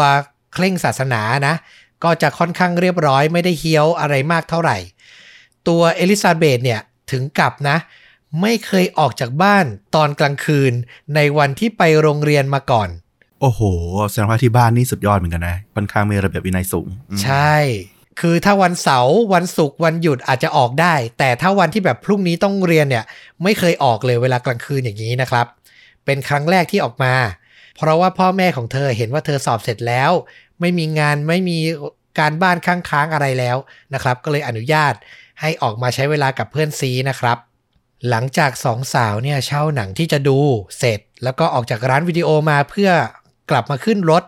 ต้องบอกว่าเป็นรถยนต์ส่วนตัวที่แบรนดี้เนี่ยขับไปเองนะในขณะที่กำลังจะเปิดประตูรถเนี่ย ทั้งคู่ก็ได้พบกับชายวัยประมาณ 30 กลางๆ ที่ขอเธอเดินเข้ามาเลยนะ บอกว่าขอติดรถเพื่อกลับบ้าน อืม ตอนนั้นเนี่ยเป็นเวลาประมาณสามทุ่มนะ เขาอ้างว่าไม่รู้จะเดินทางด้วยวิธีไหนแล้ว แล้วก็เสนอค่าโดยสารให้ทั้งคู่อะเป็นเงิน 20 เหรียญ ซึ่งมันก็ไม่ได้มากมายอะไรหรอก เป็นเหมือนสินน้ำใจอะนะ เด็กสองคนก็คงไม่ได้แบบ อยากจะรับเพราะเงินจำนวนนี้หรอกอืมต้องบอกว่าในตอนนั้นน่ะ ทั้งเอลิซาเบธและแบรนดี้อะต่างก็ลังเลที่จะให้คนแปลกหน้าขึ้นมาบนรถ คือมันก็กลางคืนแล้วนะ เกือบจะดึกแล้วนะครับ ตัวเอลิซาเบธผมขอเรียกสั้นๆว่าลิสเนี่ย รู้สึกเลยว่ามีบางสิ่งผิดปกติในตัวชายคนนี้ไม่น่าไว้วางใจเป็นอย่างมาก แต่แบรนดี้อะครึ่งครึ่งๆความรู้สึกก้ากึ่ง คือเธอก็มองอีกมุมว่ามันอาจจะไม่น่ามีอะไรหรือเปล่า แล้วพวกเธอก็อยู่กันสองคน ถ้าเกิดอะไรเกิดอุบิเหตุขึ้นมาก็น่าจะพอช่วยเหลือกันได้ และที่สำคัญอย่างที่บอก เธอทั้งคู่ถูกหล่อหลอม จากการที่ครอบครัวใกล้ชิดโบสถ์มันจะมีแนวคิดศาสนาคริสต์ที่สำคัญเลยก็คือ help by neighbor อืมก็คือหมั่นให้ความช่วยเหลือคนรู้จักช่วยเหลือเพื่อนบ้านน่ะที่กำลังลำบาก ในที่สุดหลังพูดคุยกันไม่นาน สองสาวก็ตอบตกลง ด้วยความมีน้ำใจนะ ให้ชายลึกลับอะขึ้นมาบนรถ ตอนนั้นเนี่ยคือตัวชายคนนี้นั่งด้านหลังนะครับแบรนดี้เนี่ยเป็นคนขับ ส่วนลิสเนี่ยนั่งที่นั่งด้านข้างคนขับ รถก็เคลื่อนตัวออกไป แต่หลังจากขับไปได้ประมาณ 1 ไมล์หรือประมาณ 1.6 กิโลเมตรเท่านั้นเอง ชายแปลกหน้า พอถามว่าจะไปไหนให้ไปเลี้ยวทางไหนอะไรเงี้ยเขากลับบอกทางแบบสเปซสปะ และดูสับสน เหมือนไม่ได้มีเป้าหมายที่แท้จริงอะ่ะ วกไปวนมาอย่างงี้หรอ ใช่ใช่เลยลิสกับแบรนดี้ก็รู้สึกและถึงความผิดปกติของเส้นทางที่ชายคนนี้บอกให้ไปนะครับ สุดท้ายสองสาวคิดตรงกันเลย ก็เลยตัดสินใจจอดรถ แล้วก็หันไปบอกให้ชายคนนี้ลงจากรถไป และในตอนนั้นเองครับ สถานการณ์เลวร้ายก็เกิดขึ้น ชายลึกลับคนนั้น ควักปืนที่ซ่อนไว้ออกมาครับอืมจี้ทั้งสองสาวทันทีเลยนะ เขาเนี่ยสั่งให้แบรนดี้ออกรถ เธอก็ต้องยอมทำตาม เพราะว่าไม่มีทางเลือกแล้ว ทั้งสามเดินทางไปเรื่อยๆ จนถึงบริเวณที่เป็นสนามหญ้าที่ค่อนข้างปลอดคน เปลี่ยวมากอยู่อีกนิดเดียวจะออกนอกเมืองแล้วนะครับ ชายคนร้ายก็บอกให้แบรนดี้หยุดรถ ก่อนที่เขาอะ จะนำเชือกผูกรองเท้าผ้าใบของตัวแบรนดี้เนี่ยนะ ดึงออกมาครับ แล้วก็มามัดมือเธอไว้กับพวงมาลัยรถอืมเพื่อไม่ให้เธอขยับไปไหนได้นะ จากนั้นคนร้ายก็หันไปที่ลิสแล้วก็สั่งให้เธออะหญิงสาวที่เพิ่งเคยได้ออกมางานเลี้ยงยามค่ำคืนเป็นครั้งแรกในชีวิตนะ ต้องมาเจอเหตุการณ์แบบนี้แหละ เธออะถูกเขาสั่งให้ลงจากรถ ทั้งสองคนเดินไปบนสนามหญ้า ไม่ไกลจากรถเท่าไหร่ หลังเดินไปได้สักพัก ชายคนนั้นก็สั่งให้ลิสหยุด ก่อนจะเก็บปืนแล้วควักอาวุธอีกหนึ่งอย่าง ก็คือมีดพกครับออกมาจากตัว ยังไม่ทันที่ลิสจะตั้งสติหรือทำอะไรได้ ชายผู้นี้ก็ใช้มีด ปาดไปที่ช่วงคอของอลิซานเบธ อย่างรุนแรงถึง 3 ครั้งติดๆกันครับ โห แผลจากมีดลึกลงไปถึงหลอดลมอะเลือดนี่ท่วมตัวเลยนะฮะ เจ้าหน้าที่ที่มาสอบสวนในที่เกิดเหตุทีหลังอะบอกว่าศีรษะของลิสเนี่ย เรียกได้ว่าเกือบจะขาดออกจากตัวแล้วอะอื้อหือคือแบบโหดร้ายมากจริง ๆ นอกจากเนี้ยยังมีแผลถูกแทงที่คอ หลัง และที่หนังศีรษะ อีก 5 ครั้งอะ่ะ คือนึกไม่ออกเลยว่าเรื่องราวโกรธแค้นก็ไม่เคยมีนึกออกปะใช่เมื่อกี้มีหนึ่งคำขึ้นมาในหัวเลยตอนที่บอกว่าปาดคอเนี่ยคือทำไปทำไมอะ ถูกไหมแค่ตกลงกันเรื่องไปส่งไม่ได้อะ่ะ หรือต่อให้ตั้งใจจะปล้นนี่ยังไม่ได้แบบเกิดเหตุการณ์อะไรขึ้นเลยอะ เออทำแบบรุนแรงมากๆนะครับ ซึ่งหลังจากทำร้ายลิสจนหนำใจแล้วเนี่ย คนร้ายก็ทิ้งให้เธอนอนจมกองเลือดอยู่อย่างนั้น ตัวมันเนี่ยเดินกลับมาที่รถเพื่อแก้มัดแบรนดี้ก่อนจะบังคับให้เธออะเดินกลับไปยังที่เกิดเหตุ เพื่อดูสภาพของเพื่อนสนิทตัวเองอะ่ะอืมคือแบบโอ้โหจิตใจนะครับเอามาหินมากๆ ซึ่งการทำอย่างเงี้ยก็ทำให้แบรนดี้อะรู้ตัวแล้วว่าตัวเธอเองก็เหลือเวลาอยู่บนโลกนี้อีกไม่นานเท่าไหร่นัก แต่คนร้ายอะ ไม่ได้จัดการกับแบรนดี้ในทันทีนะครับ เขาเลือกที่จะพาเธออะกลับมาขึ้นรถนะ ตัวมันเนี่ยนำถุงเท้ามาสวมที่มือตัวเอง แต่ไม่ได้มีรายละเอียดนะว่าแบบเป็นถุงเท้าของแบรนดี้หรือของตัวฆาตกรเองนะครับพอสวมแล้วเนี่ย มันก็บังคับพวงมาลัยขับรถออกไปจากที่เกิดเหตุ ก็คือสวมไว้เพื่อปิดบังรอยนิ้วมือนั่นเองนะครับ คิดดูดีโหดร้ายขนาดไหนฆ่าที่นี่ก็ไม่ใช่นะ แต่ดึงเพื่อนไปให้เห็นศพเพื่อนก่อนอะอืมโอ้โห ที่สุดอะนะครับ หลังจากรถเคลื่อนตัวออกไปได้สักพัก คนร้ายก็ไปจอดที่บริเวณแม่น้ำชื่อทัสคาราวาสซึ่งแม่น้ำเนี่ยเป็นแม่น้ำที่ไม่ได้ใหญ่มากนะ แต่มีสะพานรถไฟอยู่ แต่เราไปเซิร์ชรูปดูแล้วก็เป็นสะพานสั้นๆ ไม่ได้ยาวสักเท่าไหร่นะครับ ที่นั่นน่ะ คนร้ายจับแบรนดี้ลงจากรถ ไปบริเวณสะพานที่เป็นรางรถไฟเนี่ยนะ แล้วพยายามจะล่วงละเมิดทางเพศกับแบรนดี้ แต่ตัวเธออะต่อสู้ขัดขืนอย่างหนัก คือแบบตายเป็นตายอะแต่ไม่ยอมที่จะโดนล่วงละเมิดนะครับ จนในที่สุดอะคนร้ายอะ เหมือนรู้ตัวแล้วว่าทำยังไงก็ทำไม่ได้ทำไม่สำเร็จ ตัวมันจึงตัดสินใจไม่ทำและ จะปิดชีวิตแบรนดี้ทิ้งทันทีโชคดีเล็กๆ ของแบรนดี้ที่ตัวฆาตกรเนี่ย ไม่สามารถใช้มีดที่ฆ่าลิสอะมาฆ่าเธอได้ เพราะมีดเล่มนั้นน่ะ มันเกิดหักเสียหายระหว่างการสังหารลิสไปแล้วอืมคือนึกออกเลยใช่ปะมีดพกเล่มเล็ก ๆอะ ต้องเฉือนแรงขนาดไหนถึงขั้นมีดบินมีดหักไปอะอืมนะครับ คนร้ายก็เลยเลือกจะใช้เชือกผูกรองเท้าของแบรนดี้ที่ใช้มัดมือเธอก่อนหน้านี้แหละนะนำมารัดคอเธออย่างแรงอะ่ะ หวังจะให้เธอขาดอากาศหายใจเสียชีวิตนะครับ หลังจากรัดอยู่นานสักพักใหญ่ ๆ เลยแบรนดี้ก็หมดสติไปหนึ่งครั้ง แต่ยังไม่ทันเสียชีวิตนะ ในเวลาต่อมา เธอก็กลับได้สติขึ้นมาอีกครับ คนร้ายพอเห็นว่าแบรนดี้ยังไม่เสียชีวิต ก็ออกแรงรัดคอต่ออย่างโหดร้ายเลยนะอืมเรียกว่าต่อเนื่องทันทีเลย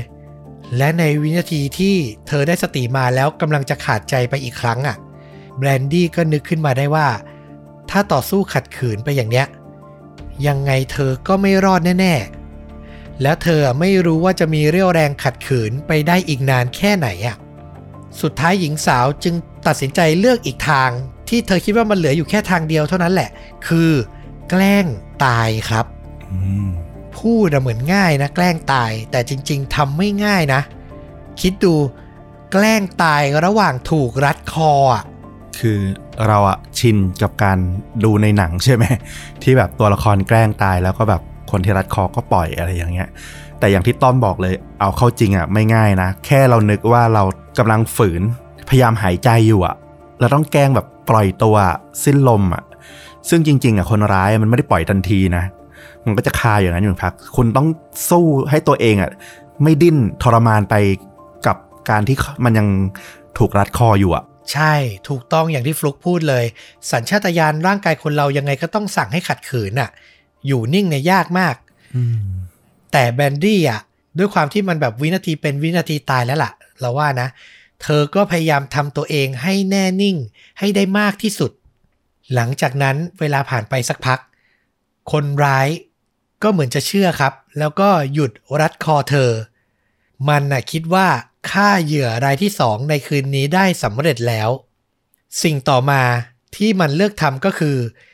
การทำลายศพครับอืมคนร้าย โยนร่างของแบรนดี้เนี่ย ลงแม่น้ำอะ และคิดดูในวินาทีที่มันค่อยๆ ลากตัวเธอจากสะพาน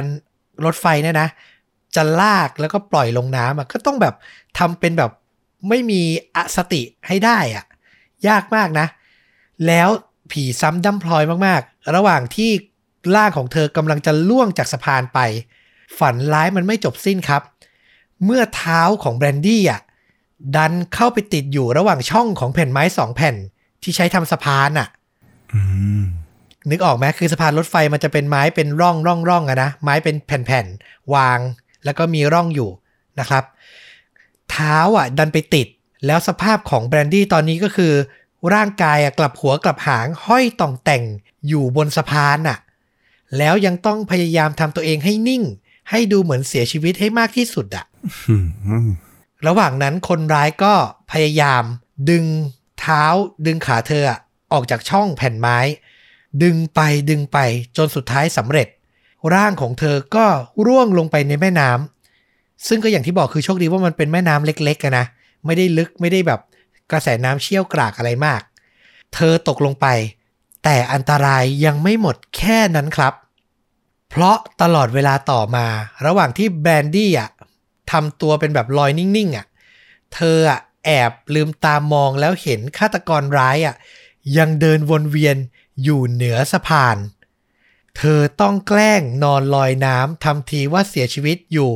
อีกระยะใหญ่อืมๆระหว่างนั้นนะ คนร้ายเดินป้วนเปี้ยนไม่ไปไหนนะ ทั้งสูบบุหรี่ เตะหินลงน้ำเล่น รวมถึงพูดจาพึมพำกับตัวเอง อยู่นานอะ่ะ รวมๆแล้วกว่า หนึ่งชั่วโมงเต็มอะโหอยู่อย่างนั้นไม่ไปไหนอะนะครับ ในที่สุดเจ้าฆาตกรร้ายเนี่ย ก็ถึงออกจากที่เกิดเหตุไป หลังผ่านพ้นไปหนึ่งชั่วโมงอะนะแบรนดี้อะด้วยความกลัว เอาให้ชัวร์ก็ทำตัวแน่นิ่งไปอีกสักพัก เพื่อให้แน่ใจว่ามันจากไปแล้วจริง ๆ หลังจากนั้นเธอก็เริ่มขยับตัวว่ายน้ำขึ้นฝั่ง แล้วก็เดินโซซัสโซเซไปยังริมถนน เพื่อรอขอความช่วยเหลือจากรถที่ผ่านไปมา เราเชื่อว่าก็ต้องใช้เวลาสักพักอย่างที่บอกเหตุการณ์มันเริ่มต้นประมาณ3ามทุ่ม กว่าจะสงบจบลงอะเราว่าก็ดึกมากแล้วนะครับ แต่โชคดีที่สุดท้ายก็มีพลเมืองดีอะมาพบเจอแบรนดี้และพาเธอส่งโรงพยาบาลได้จนสำเร็จครับอืมเวลาต่อมาเจ้าหน้าที่ตำรวจก็เดินทางมาสอบปากคำเธออย่างรวดเร็ว ตัวเธอเนี่ยก็บอกรูปพรรณของคนร้ายที่ฆ่าเพื่อนสนิท และเกือบเอาชีวิตตัวเธอเองได้อย่างละเอียด เวลาผ่านไปแค่ประมาณวันสองวันเท่านั้นเอง ในที่สุดตำรวจก็ได้เบาะแสสำคัญจากผู้หญิงคนหนึ่งชื่อว่าเชล่าเดวิส เธอเข้ามาให้การกับตำรวจว่า พี่เขยของลูกชายของเธอ น่าจะมีส่วนเกี่ยวข้องกับคดีนี้ ตำรวจพอรู้อย่างเงี้ยก็เลยเริ่มจากการไปสืบสวน ตัวลูกชายของเชล่าก่อนอืมลูกชายของเธอเนี่ยก็คือชื่อว่าเจฟมูลินิกส์เขาอะก็ให้การนะว่าเมื่อประมาณสองคืนก่อนอะ พี่เขยของเขาอายุ 27 ปีที่ชื่อว่าแมทธิววาก้ากลับถึงบ้านอะ ดึกผิดปกติ พอกลับมาก็ไม่ได้แบบแยกตัวเข้าไปพักผ่อนแต่อย่างใด แต่กลับเดินมาพูดคุยกับเจฟ แล้วก็บอกเขาว่า มีอะไรบางอย่างอยากโชว์ให้ดูอืม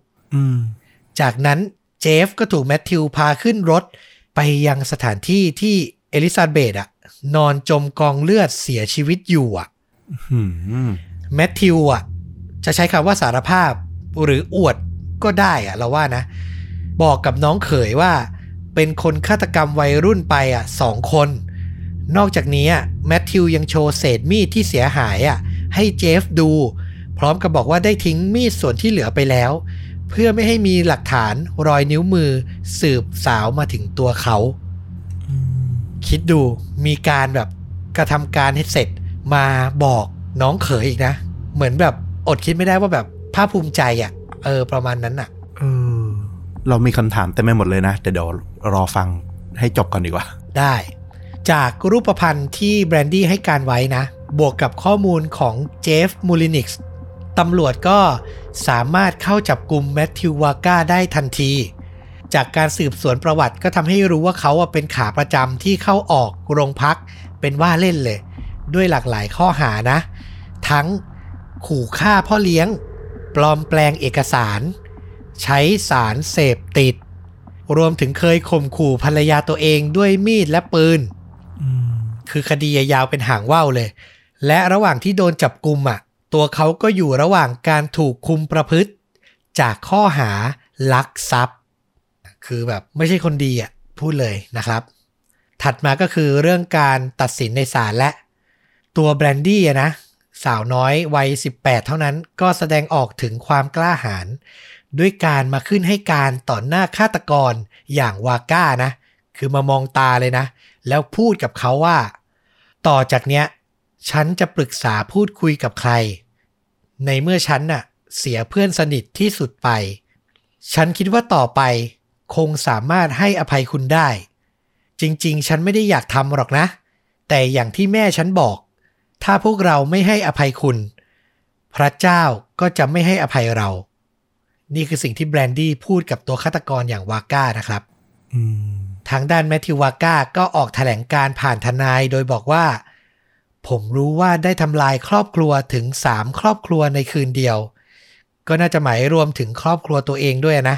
อืมผมรู้ว่าพระเจ้าอยู่กับพวกเรา คอยจ้องมองเรา และผมพร้อมที่จะเผชิญกับโทษจากการกระทำของตัวเองแล้ว สุดท้ายในการพิจารณาคดีครั้งนี้ ผู้พิพากษาชื่อว่าคุณเอ็ดเวิร์ด เอมเมตโอแฟเรลก็มีโอกาสได้ถามแมทธิวว่า เขาทำทั้งหมดนี้อะไปเพื่ออะไรอืมซึ่งจริง ๆ พื้นหลังจากการสอบสวนเนี่ยเขาก็วิเคราะห์กันว่า มันมีพฤติกรรมหลายอย่างของแมทธิววาก้าที่สามารถอ้างได้ว่าสุ่มเสี่ยง ต่อการที่จะก่อความรุนแรงนะ หลักๆเลยก็คือแน่นอนติดยาเสพติดนะครับ นอกจากนี้ยังไปเจอว่าเขาอะมีนิสัยชอบ เสพภาพอนาจารภาพที่ดูรุนแรง รวมถึงยังชอบฟังเพลงแบบของมาริลินแมนสันน่ะ ที่แบบมีเนื้อหาแบบค่อนข้างรุนแรงนิดนึงนึกออกปะคือมันมีหลากหลายพฤติกรรมที่แบบแสดงให้เห็นว่าเขาอะมีนิสัยที่แบบชอบทำการรุนแรง แล้วคนก็คาดกันว่าเขาอะน่าจะอ้างถึงสิ่งเหล่านี้อืมในคำสารภาพในสิ่งที่ผู้พิพากษาถาม แต่ตัววาก้ากลับไม่ได้พูดอย่างเด่นชัดว่าทำไปเพื่ออะไร แต่ยืนยันว่ามันเป็นความผิดของตัวเองทั้งหมด ไม่ได้โทษยาเสพติด ไม่ได้โทษความรุนแรงที่เสพแต่อย่างใด บอกสั้นๆ เพียงเท่านี้นะครับอืมสุดท้ายแล้วอะ ผู้พิพากษาก็ตัดสินให้เขารับโทษทั้งหมดจำคุกนะ 96 ปีครึ่ง จาก 11 ข้อหา พร้อมกับผู้เน้นย้ำหลังตัดสินนะว่า ถ้าคืนนั้นอาวุธมีดของเขาไม่เสียหายแบลนดี้ก็คงจะตายไม่ต่างจากลิสแน่นอน ซึ่งเราก็เชื่อว่าเป็นเช่นนั้นแน่ ๆนะครับอืมที่น่าสนใจอีกคนหนึ่งก็คืออายการครับ ระหว่างการว่าความปิดคดีอะอายการผู้รับผิดชอบคดีนี้ที่มีชื่อว่าอแมนดาสปายส์บองฮอสเธออะได้เดินไปประจันหน้ากับวาก้าในศาลนะ และกล่าวปิดคดีพูดว่าเธออะอยากให้เขาได้รับโทษประหารชีวิตอืมแต่ที่แบบ จบอย่างนี้แล้วเธอยอมให้มันจบอะ่ะ เพราะว่าเธอพูดคุยกับครอบครัวของเหยื่อแล้ว แล้วก็รู้สึกว่า ถ้าจะเอาให้ถึงโทษประหารน่ะ ครอบครัวผู้เคราะห์ร้ายอะ ต้องเผชิญกับการอุทธรณ์และการขึ้นศาลน่ะ อีกหลายปีเลย เรียกว่าแบบจะเจ็บปวดกันอีก เนิ่นนานไม่รู้จบเลย ต้องมาให้การต้องมาเล่าถึงเหตุการณ์ในวันนั้นน่ะ ซ้ำๆนะครับอืมแล้วเธอรู้สึกว่ามันจะบอบช้ำมากเกินไป ก็เลยพูดคุยแล้วก็ ครอบครัวผู้เสียหายก็ตกลงแล้วว่าอะโทษแค่นี้เพียงพอนะครับ การพิจารณาคดีก็เลยจบลงเพียงเท่านี้ อย่างที่บอกก็คืออายการอย่างอแมนดาเดินไปประจันหน้าวาก้านะแล้วก็พูดว่า ฉันอยากให้คุณรู้ว่าสิ่งที่รอคอยคุณอยู่ในเรือนจำคือวันเวลาที่จะทำให้ศักดิ์ศรีความเป็นมนุษย์ของคุณ ลดน้อยถอยลงไปทุกวัน คุณจะต้องใช้ชีวิตอยู่อย่างหวาดกลัว ไม่ได้นานเป็นชั่วโมงอย่างที่เอลิซาเบธพบ แต่นานตลอดทุกนาทีของชีวิตต่อจากนี้ไป นี่คือสิ่งที่อายการพูดนะ ก็เหมือนแบบกึ่งกึ่งแบบว่าสาบแช่งนิดนึงอะถ้าในความรู้สึกเรานะ คือขอให้แบบอยู่อย่างสำนึกผิดและทนทรมานกับสิ่งที่ตัวเองทำไปตลอดตั้งแต่นี้ไปนะครับ แต่ปิดท้ายอีกนิดนึง ในเคสเนี้ยด้วยเรื่องที่ทำให้เราอยากรู้สึกเล่าเรื่องนี้เลย ที่เราบอกว่าอยากคุยกับฟุกก็คือ การที่ครอบครัวผู้เป็นพ่อแม่ของอลิซานเบดอะออกมาประกาศในสาธารณะเลยนะ ว่าพวกเขาอะ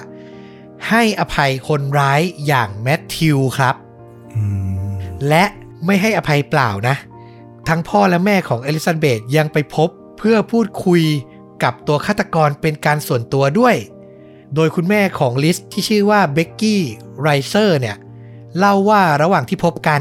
แมทธิวได้กล่าวขอโทษ และขอให้เธอให้อภัย เขากล่าวว่าตอนนี้ตัวเองรู้สึกผิด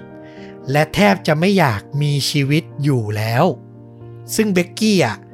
ก็ได้กล่าวยกโทษ ให้เขาแบบจริงใจมากๆนะ รวมถึงให้กำลังใจขออย่าให้เขาคิดสั้น ซึ่งมันแน่นอนอะว่าการกระทำของเธอบางมุมมันก็น่าชื่นชมเนาะแต่หลายคนรวมถึงผู้ฟังในขณะนี้เราเชื่อว่าก็ต้องมีคนที่ตั้งคำถามอะ ซึ่งเบกกี้ได้กล่าวถึงเหตุการณ์รายทั้งหมดที่เธอเจอเอาไว้ว่า ฉันมีหลากหลายทางเลือก แต่ฉันเลือกที่จะให้อภัย เพราะมันทำให้ฉันรู้สึกอิสระจากทุกสิ่งที่กำลังเผชิญอยู่ การให้อภัยทำให้ฉันรู้สึกสงบ และมีพละกำลังที่จะใช้ชีวิตต่อไป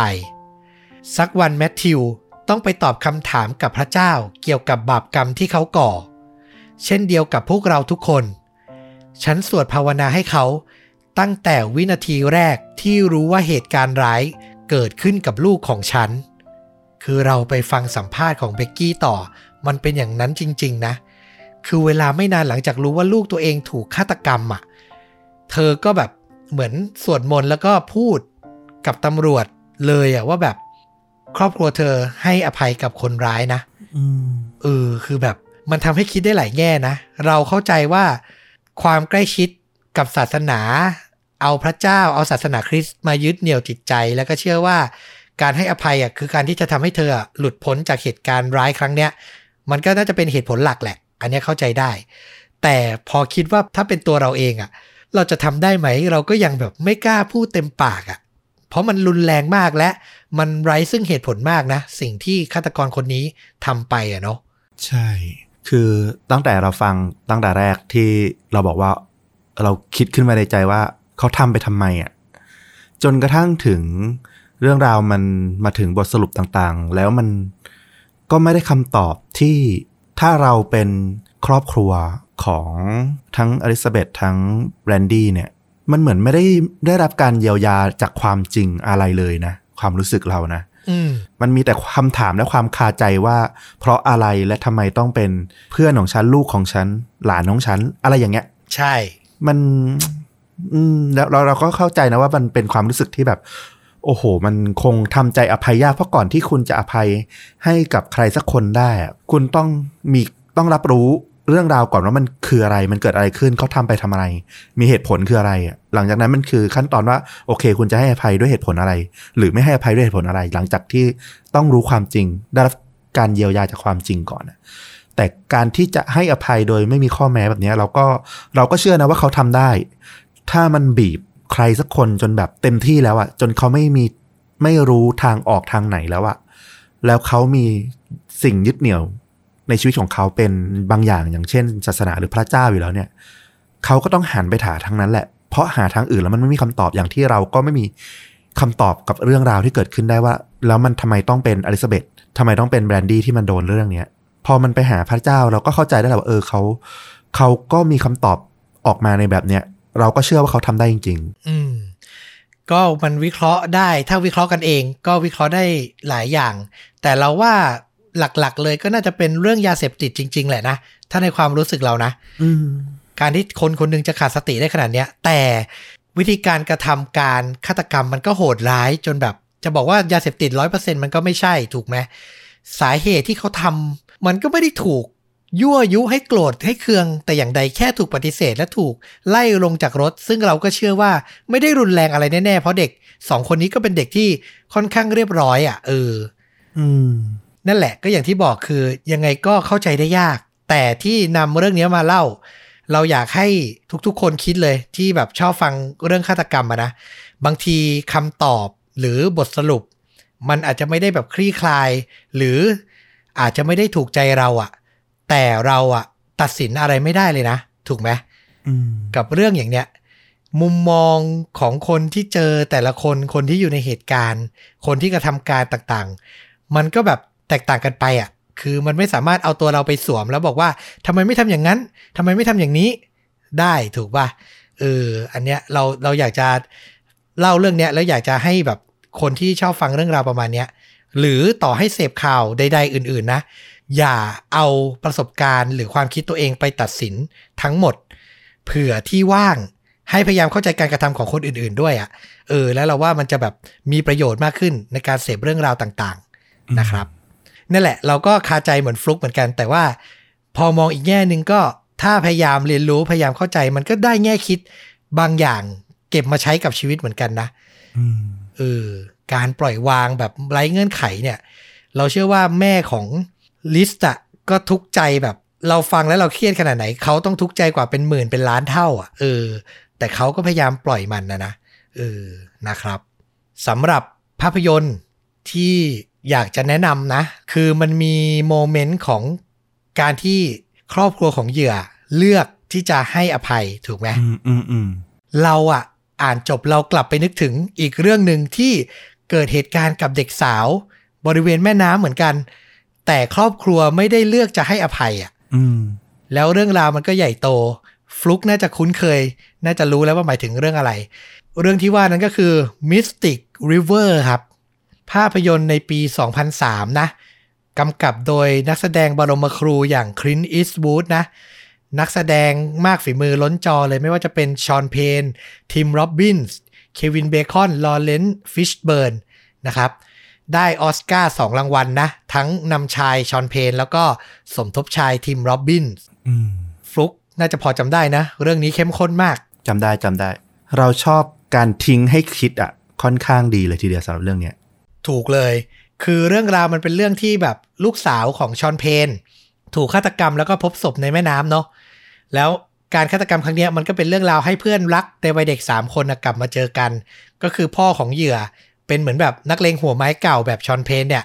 แล้วก็ตำรวจสืบสวนอย่างเควินเบคอน แล้วก็เพื่อนอีกคนในกลุ่มอย่างทิมโรบบินส์ทั้ง 3 คนก็ต้องกลับมาพัวพันกับคดีในครั้งเนี้ยที่ลูกสาวของเพื่อนคนหนึ่งเสียชีวิตไป เรื่องราวมันก็ย้อนกลับไปถึงสมัยเด็กที่ทั้ง 3 คนก็เคยเจอเหตุการณ์ร้ายแรง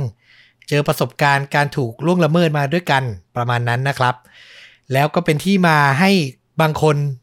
น่าสงสัยว่าจะเป็นฆาตกรหรือเปล่านำไปสู่การสืบสวน ความสนุกนอกจากหาว่าใครเป็นฆาตกร ซึ่งสำหรับเราเราว่าในเรื่องเนี้ยเป็นพล็อตลองนะ ไม่ได้สำคัญเท่าไหร่อืมสิ่งที่สำคัญกว่าคือ การจัดการตัวเองของครอบครัว และคนรอบข้างที่ยังมีชีวิตอยู่ หลังจากเหยื่อคนหนึ่งเสียชีวิตไปอะเออเขาจะทำอะไรต่อ เขาเลือกเส้นทางไหนอะแล้วอารมณ์ดราม่ามันมาเต็มอะนะ การแสดงมันแบบโอ้โหอืมฉากที่ฌอนเพนน์ ถ้าดูใน trailer ก็เห็นเลย ฉากที่ฌอนเพนน์แบบเห็นศพลูกสาวอะ่ะ มันแบบ เออ คือไม่ได้ออสการ์ก็ไม่รู้ว่าไงแล้วอะ่ะ จริงอืมๆแล้วทิมโรบบินส์เนี่ยก็เล่นลึก เล่นลึกมากๆ ฉากที่เป็นไคลแม็กซ์ซึ่งเล่าไม่ได้เลย จะสปอยหมดนะ ที่สุดอะแต่ขออย่างหนึ่งคือใครไม่ชอบหนังแบบหนักสมองแบบ ดูแล้วหนักอึ้ง อยู่ในช่วงที่ชีวิตเครียดอยู่ อย่าเพิ่งดูนะอืมเอาให้หัวโล่งๆก่อน แล้วค่อยดูนะครับ เพราะมันหนักจริง ๆ เรื่องนี้ แต่พลาดไม่ได้เลยอะเป็นดราม่าแบบชั้นดีจริง ๆ นะครับ จริง ๆ เอาแค่ชื่อนักแสดงที่ว่ามา ก็ต้องดูแล้วแหละเอาจริงๆนะถูกถูกต้องเลยนะครับ นี่แหละ คือเรื่องราวที่แบบว่าพออ่านเคสนี้จบอะหมายถึงเป็นเรื่องแรกเลย อยากมาแนะนำเลยนะครับ เอาล่ะก็น่าจะเป็นอีกหนึ่งเรื่องราวที่น่าจะมีความคิดเห็นต่างๆ ในคอมเมนต์ได้เยอะพอสมควรนะ ก็เดี๋ยวต้อมกับฟลุกก็จะรออ่านความคิดเห็นของผู้ฟังแต่ละท่านนะครับ พูดคุยกันมาได้ไม่มีผิดไม่มีถูกนะ ถือว่ามาถกเถียงกันนะครับ และนี่ก็คือฆ่าจริงยิ่งกว่าหนังใน episode นี้ ฝากติดตามทุกช่องทางของชวนดูดะเหมือนเดิม Facebook YouTube b l o g d i t Spotify และ Apple Podcast นะครับ กลับมาพบกับต้อมกับฟลุกได้ใหม่ในตอนต่อไป วันนี้ลาไปก่อนสวัสดีครับ สวัสดีครับ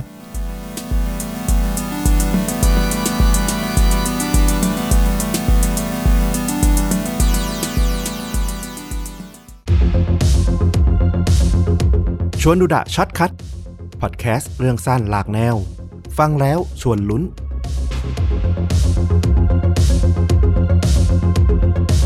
ฟลุกเคยตื่นมาแล้วปวดหัวไหม ตื่นมาแล้วปวดหัวเหรอตอนเช้าใช่ไหมก็ก็มีบ้างนะอืมส่วนใหญ่มันจะมีสาเหตุมาจากอะไร โอ้โห ถ้าสมัยวัยรุ่นหน่อยก็น่าจะเมาค้าง แต่ตอนนี้ไม่ค่อยละ ไม่ค่อยละเดี๋วนี้เลิกทานมานานละเออก็อาจจะเป็นอาการแบบนั้น หรือว่าอาจจะเป็นอาการเจ็บไข้ได้ป่วย โรคภัยไข้เจ็บต่างอืมๆ แต่เรื่องราวต่อไปนี้เป็นอาการปวดหัวที่เซอร์ไพรส์เรามากเราอ่านแล้วอึ้งเลยอืมย้อนกลับไปวันที่ 27 มิถุนายนปี 2007 มีชายวัย 45 ปีคนหนึ่งเขาชื่อว่า คุณไมเคิล มอยแลนด์อาศัยอยู่ที่เมืองเซนต์ลูซี่ รัฐฟลอริดา สหรัฐอเมริกา เขาก็ตื่นเช้ามาในวันนั้น แล้วเขาก็รู้สึกปวดหัวมากเลย มันทรมานจนเขารู้สึกว่า เฮ้ย นี่มันคืออาการเบื้องต้นของแบบเส้นโลหิตในสมองหรือเปล่า มันอุดตัน หรือมันอะไรหรือเปล่า เพราะเขาแบบทรมานจริง ๆ โอ้ คือมันหนักจริง ๆ เขาก็เลยขอให้ภรรยาพาไปโรงพยาบาลตั้งแต่เช้ามืดเลย เวลาประมาณตีห้าหกโมงประมาณนั้นเลยนะ อืม ต้องบอกก่อนว่าไมเคิลนะอาศัยอยู่ในบ้านขนาดโอเคเลย มี3ห้องนอน กับภรรยาชื่อว่าเอพริลมอร์แลน วัย 39 ปี ทั้งคู่เนี่ยอยู่กินกันมาแล้ว 12 ปี วันนั้นเนี่ยอย่างที่บอกก็คือภรรยาอย่างเอพริลเป็นคนขับรถพาไมเคิลไปโรงพยาบาลด้วยตัวเอง ทั้งคู่ก็ดูกังวลกับอาการเจ็บป่วยในครั้งนี้มาก แล้ววินาทีที่พยาบาลตรวจร่างกายเบื้องต้น ทั้งสองคนน่ะก็ยิ่งตกใจมากขึ้นไปอีก เพราะคุณพยาบาลบอกกับไมเคิลและภรรยาว่า ที่คุณปวดศีรษะเนี่ย มันไม่ใช่เพราะโรคภัยไข้เจ็บอะไรหรอก แต่คุณน่ะ ถูกยิงหึถูกยิงครับ ไม่ได้ได้ยินผิดไป ไมเคิลตอบพยาบาลกลับไปว่า ไม่มีทางอะ จะเป็นไปได้ยังไง no way แต่ร่องรอยบาดแผลมันบอกอย่างนั้น มันมีรอยกระสุนอยู่บริเวณหลังใบหูด้านขวา และพอตรวจเอ็กซเรย์ละเอียด ก็ยิ่งน่ากลัวไปใหญ่ เพราะพบว่ากระสุนน่ะ ยังคงค้างอยู่ในหัวของไมเคิลอยู่เลยอะเฮ้ยแต่เดี๋ยวถ้าโดนยิงอะโอ้โห มัน มันต้องมีเลือดมีอะไรหรือเปล่าอะทำไมแบบถึงไม่รู้ตัวขนาดนั้น นั่นน่ะสิ ลองฟังกันดูต่อ หลังวินาทีที่พบว่าหมอและพยาบาลน่ะตรวจพบกระสุนในศีรษะของสามี เอพริวก็ค่อยๆ ย่องย่องย่อง หลบออกจากห้องฉุกเฉินที่รักษาสามี แล้วก็ออกจากโรงพยาบาลไปเลยครับ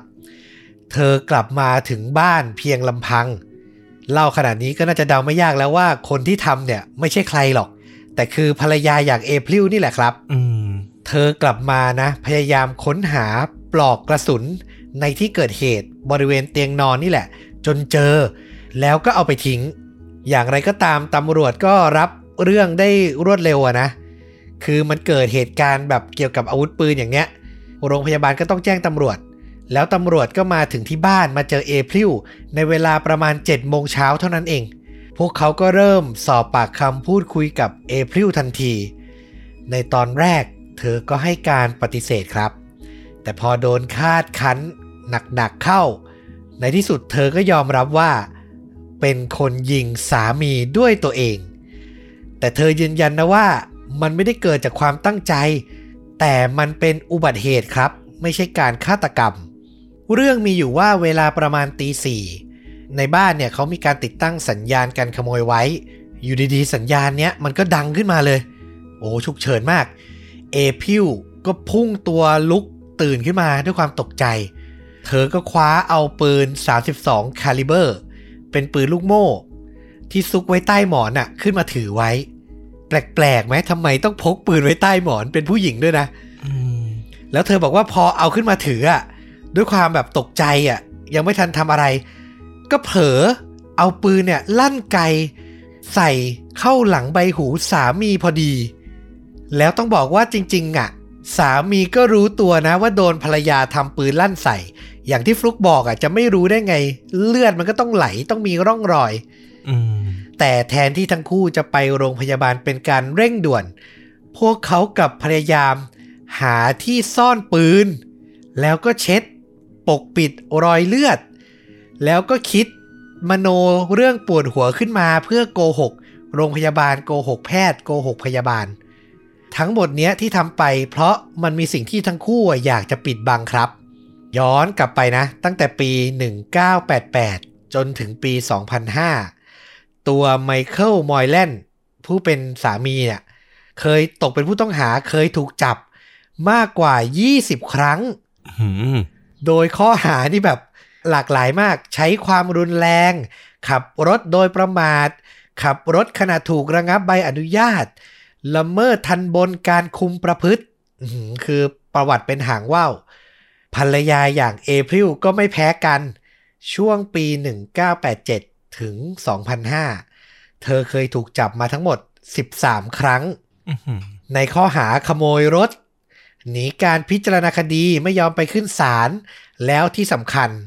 ที่ทำให้เรื่องกระจ่างเลย คือเธอเคยถูกจับในข้อหา ค้ายาเสพติดอย่างโคเคนครับอื้อหือคือไม่ต้องพูดต่อเลยว่าเหตุผลอะไรที่ต้องติดสัญญาณการขโมยจริงจังแล้วก็ต้องพกอาวุธไว้ในบ้าน พูดง่าย ๆ คือถ้าให้เราเดา ซึ่งเราเชื่อว่าน่าจะเป็นอย่างนั้น อาชีพนี้เธอน่าจะยังทำอยู่ แล้วก็ไม่อยากให้ตำรวจ มาค้นเจอไม่อยากมีคดีที่เกี่ยวข้องกับการใช้อาวุธ เพราะว่าอีกอย่างหนึ่งที่สำคัญคือ พอทั้งคู่ตกเป็นผู้ต้องหาในคดีอาชญากรรมอย่างเนี้ยกฎหมายของรัฐเขาก็จะสั่งห้าม ห้ามทั้งคู่ พกอาวุธปืนโดยเด็ดขาดอืมทั้งสองคนก็เลยไม่อยากให้ใครรู้ว่าตัวเองอะมีอาวุธอยู่ในบ้าน ก็เลยต้องเอาปืนไปซ่อน ปกปิดร่องรอยเลือดก่อนจะไปโรงพยาบาล แต่หลังจากนั้นอย่างที่เราบอกพอตำรวจมาสอบถามกับเอพริลแล้วก็ส่งฝ่ายพิสูจน์หลักฐานเข้ามาได้ไม่นาน ก็ค้นเจออาวุธต้นเหตุ รวมถึงร่องรอยการสาดกระเซ็นของเลือดในที่สุดครับ คือมันก็หาไม่ยากหรอกไม่ใช่มืออาชีพที่จะปกปิดร่องรอยได้เก่งขนาดนั้น สุดท้ายเอพริลก็ถูกแจ้งจับในข้อหาพกพาอาวุธ โดยไม่ได้รับอนุญาต ก็คือโดนทั้งข้อหาพกพาแล้วก็ทั้งข้อหาใช้อาวุธ โดยผิดกฎหมายนี่แหละ ส่วนไมเคิลหลังเข้ารับการรักษา ในที่สุดเขาก็อาการปลอดภัยครับ โชคดีไป เราว่ากระสุนมันเข้าไปในจุดที่ไม่ได้แบบทำลายอะไรในสมองพอดีอะก็เลยสามารถพอจะอดทนได้อืมคือต้องบอกว่าโชคดีนะ แต่จริงๆ เจ้าหน้าที่อะอยากจะแจ้งข้อหาหลาย ๆ อย่างให้เขานะ แต่สุดท้าย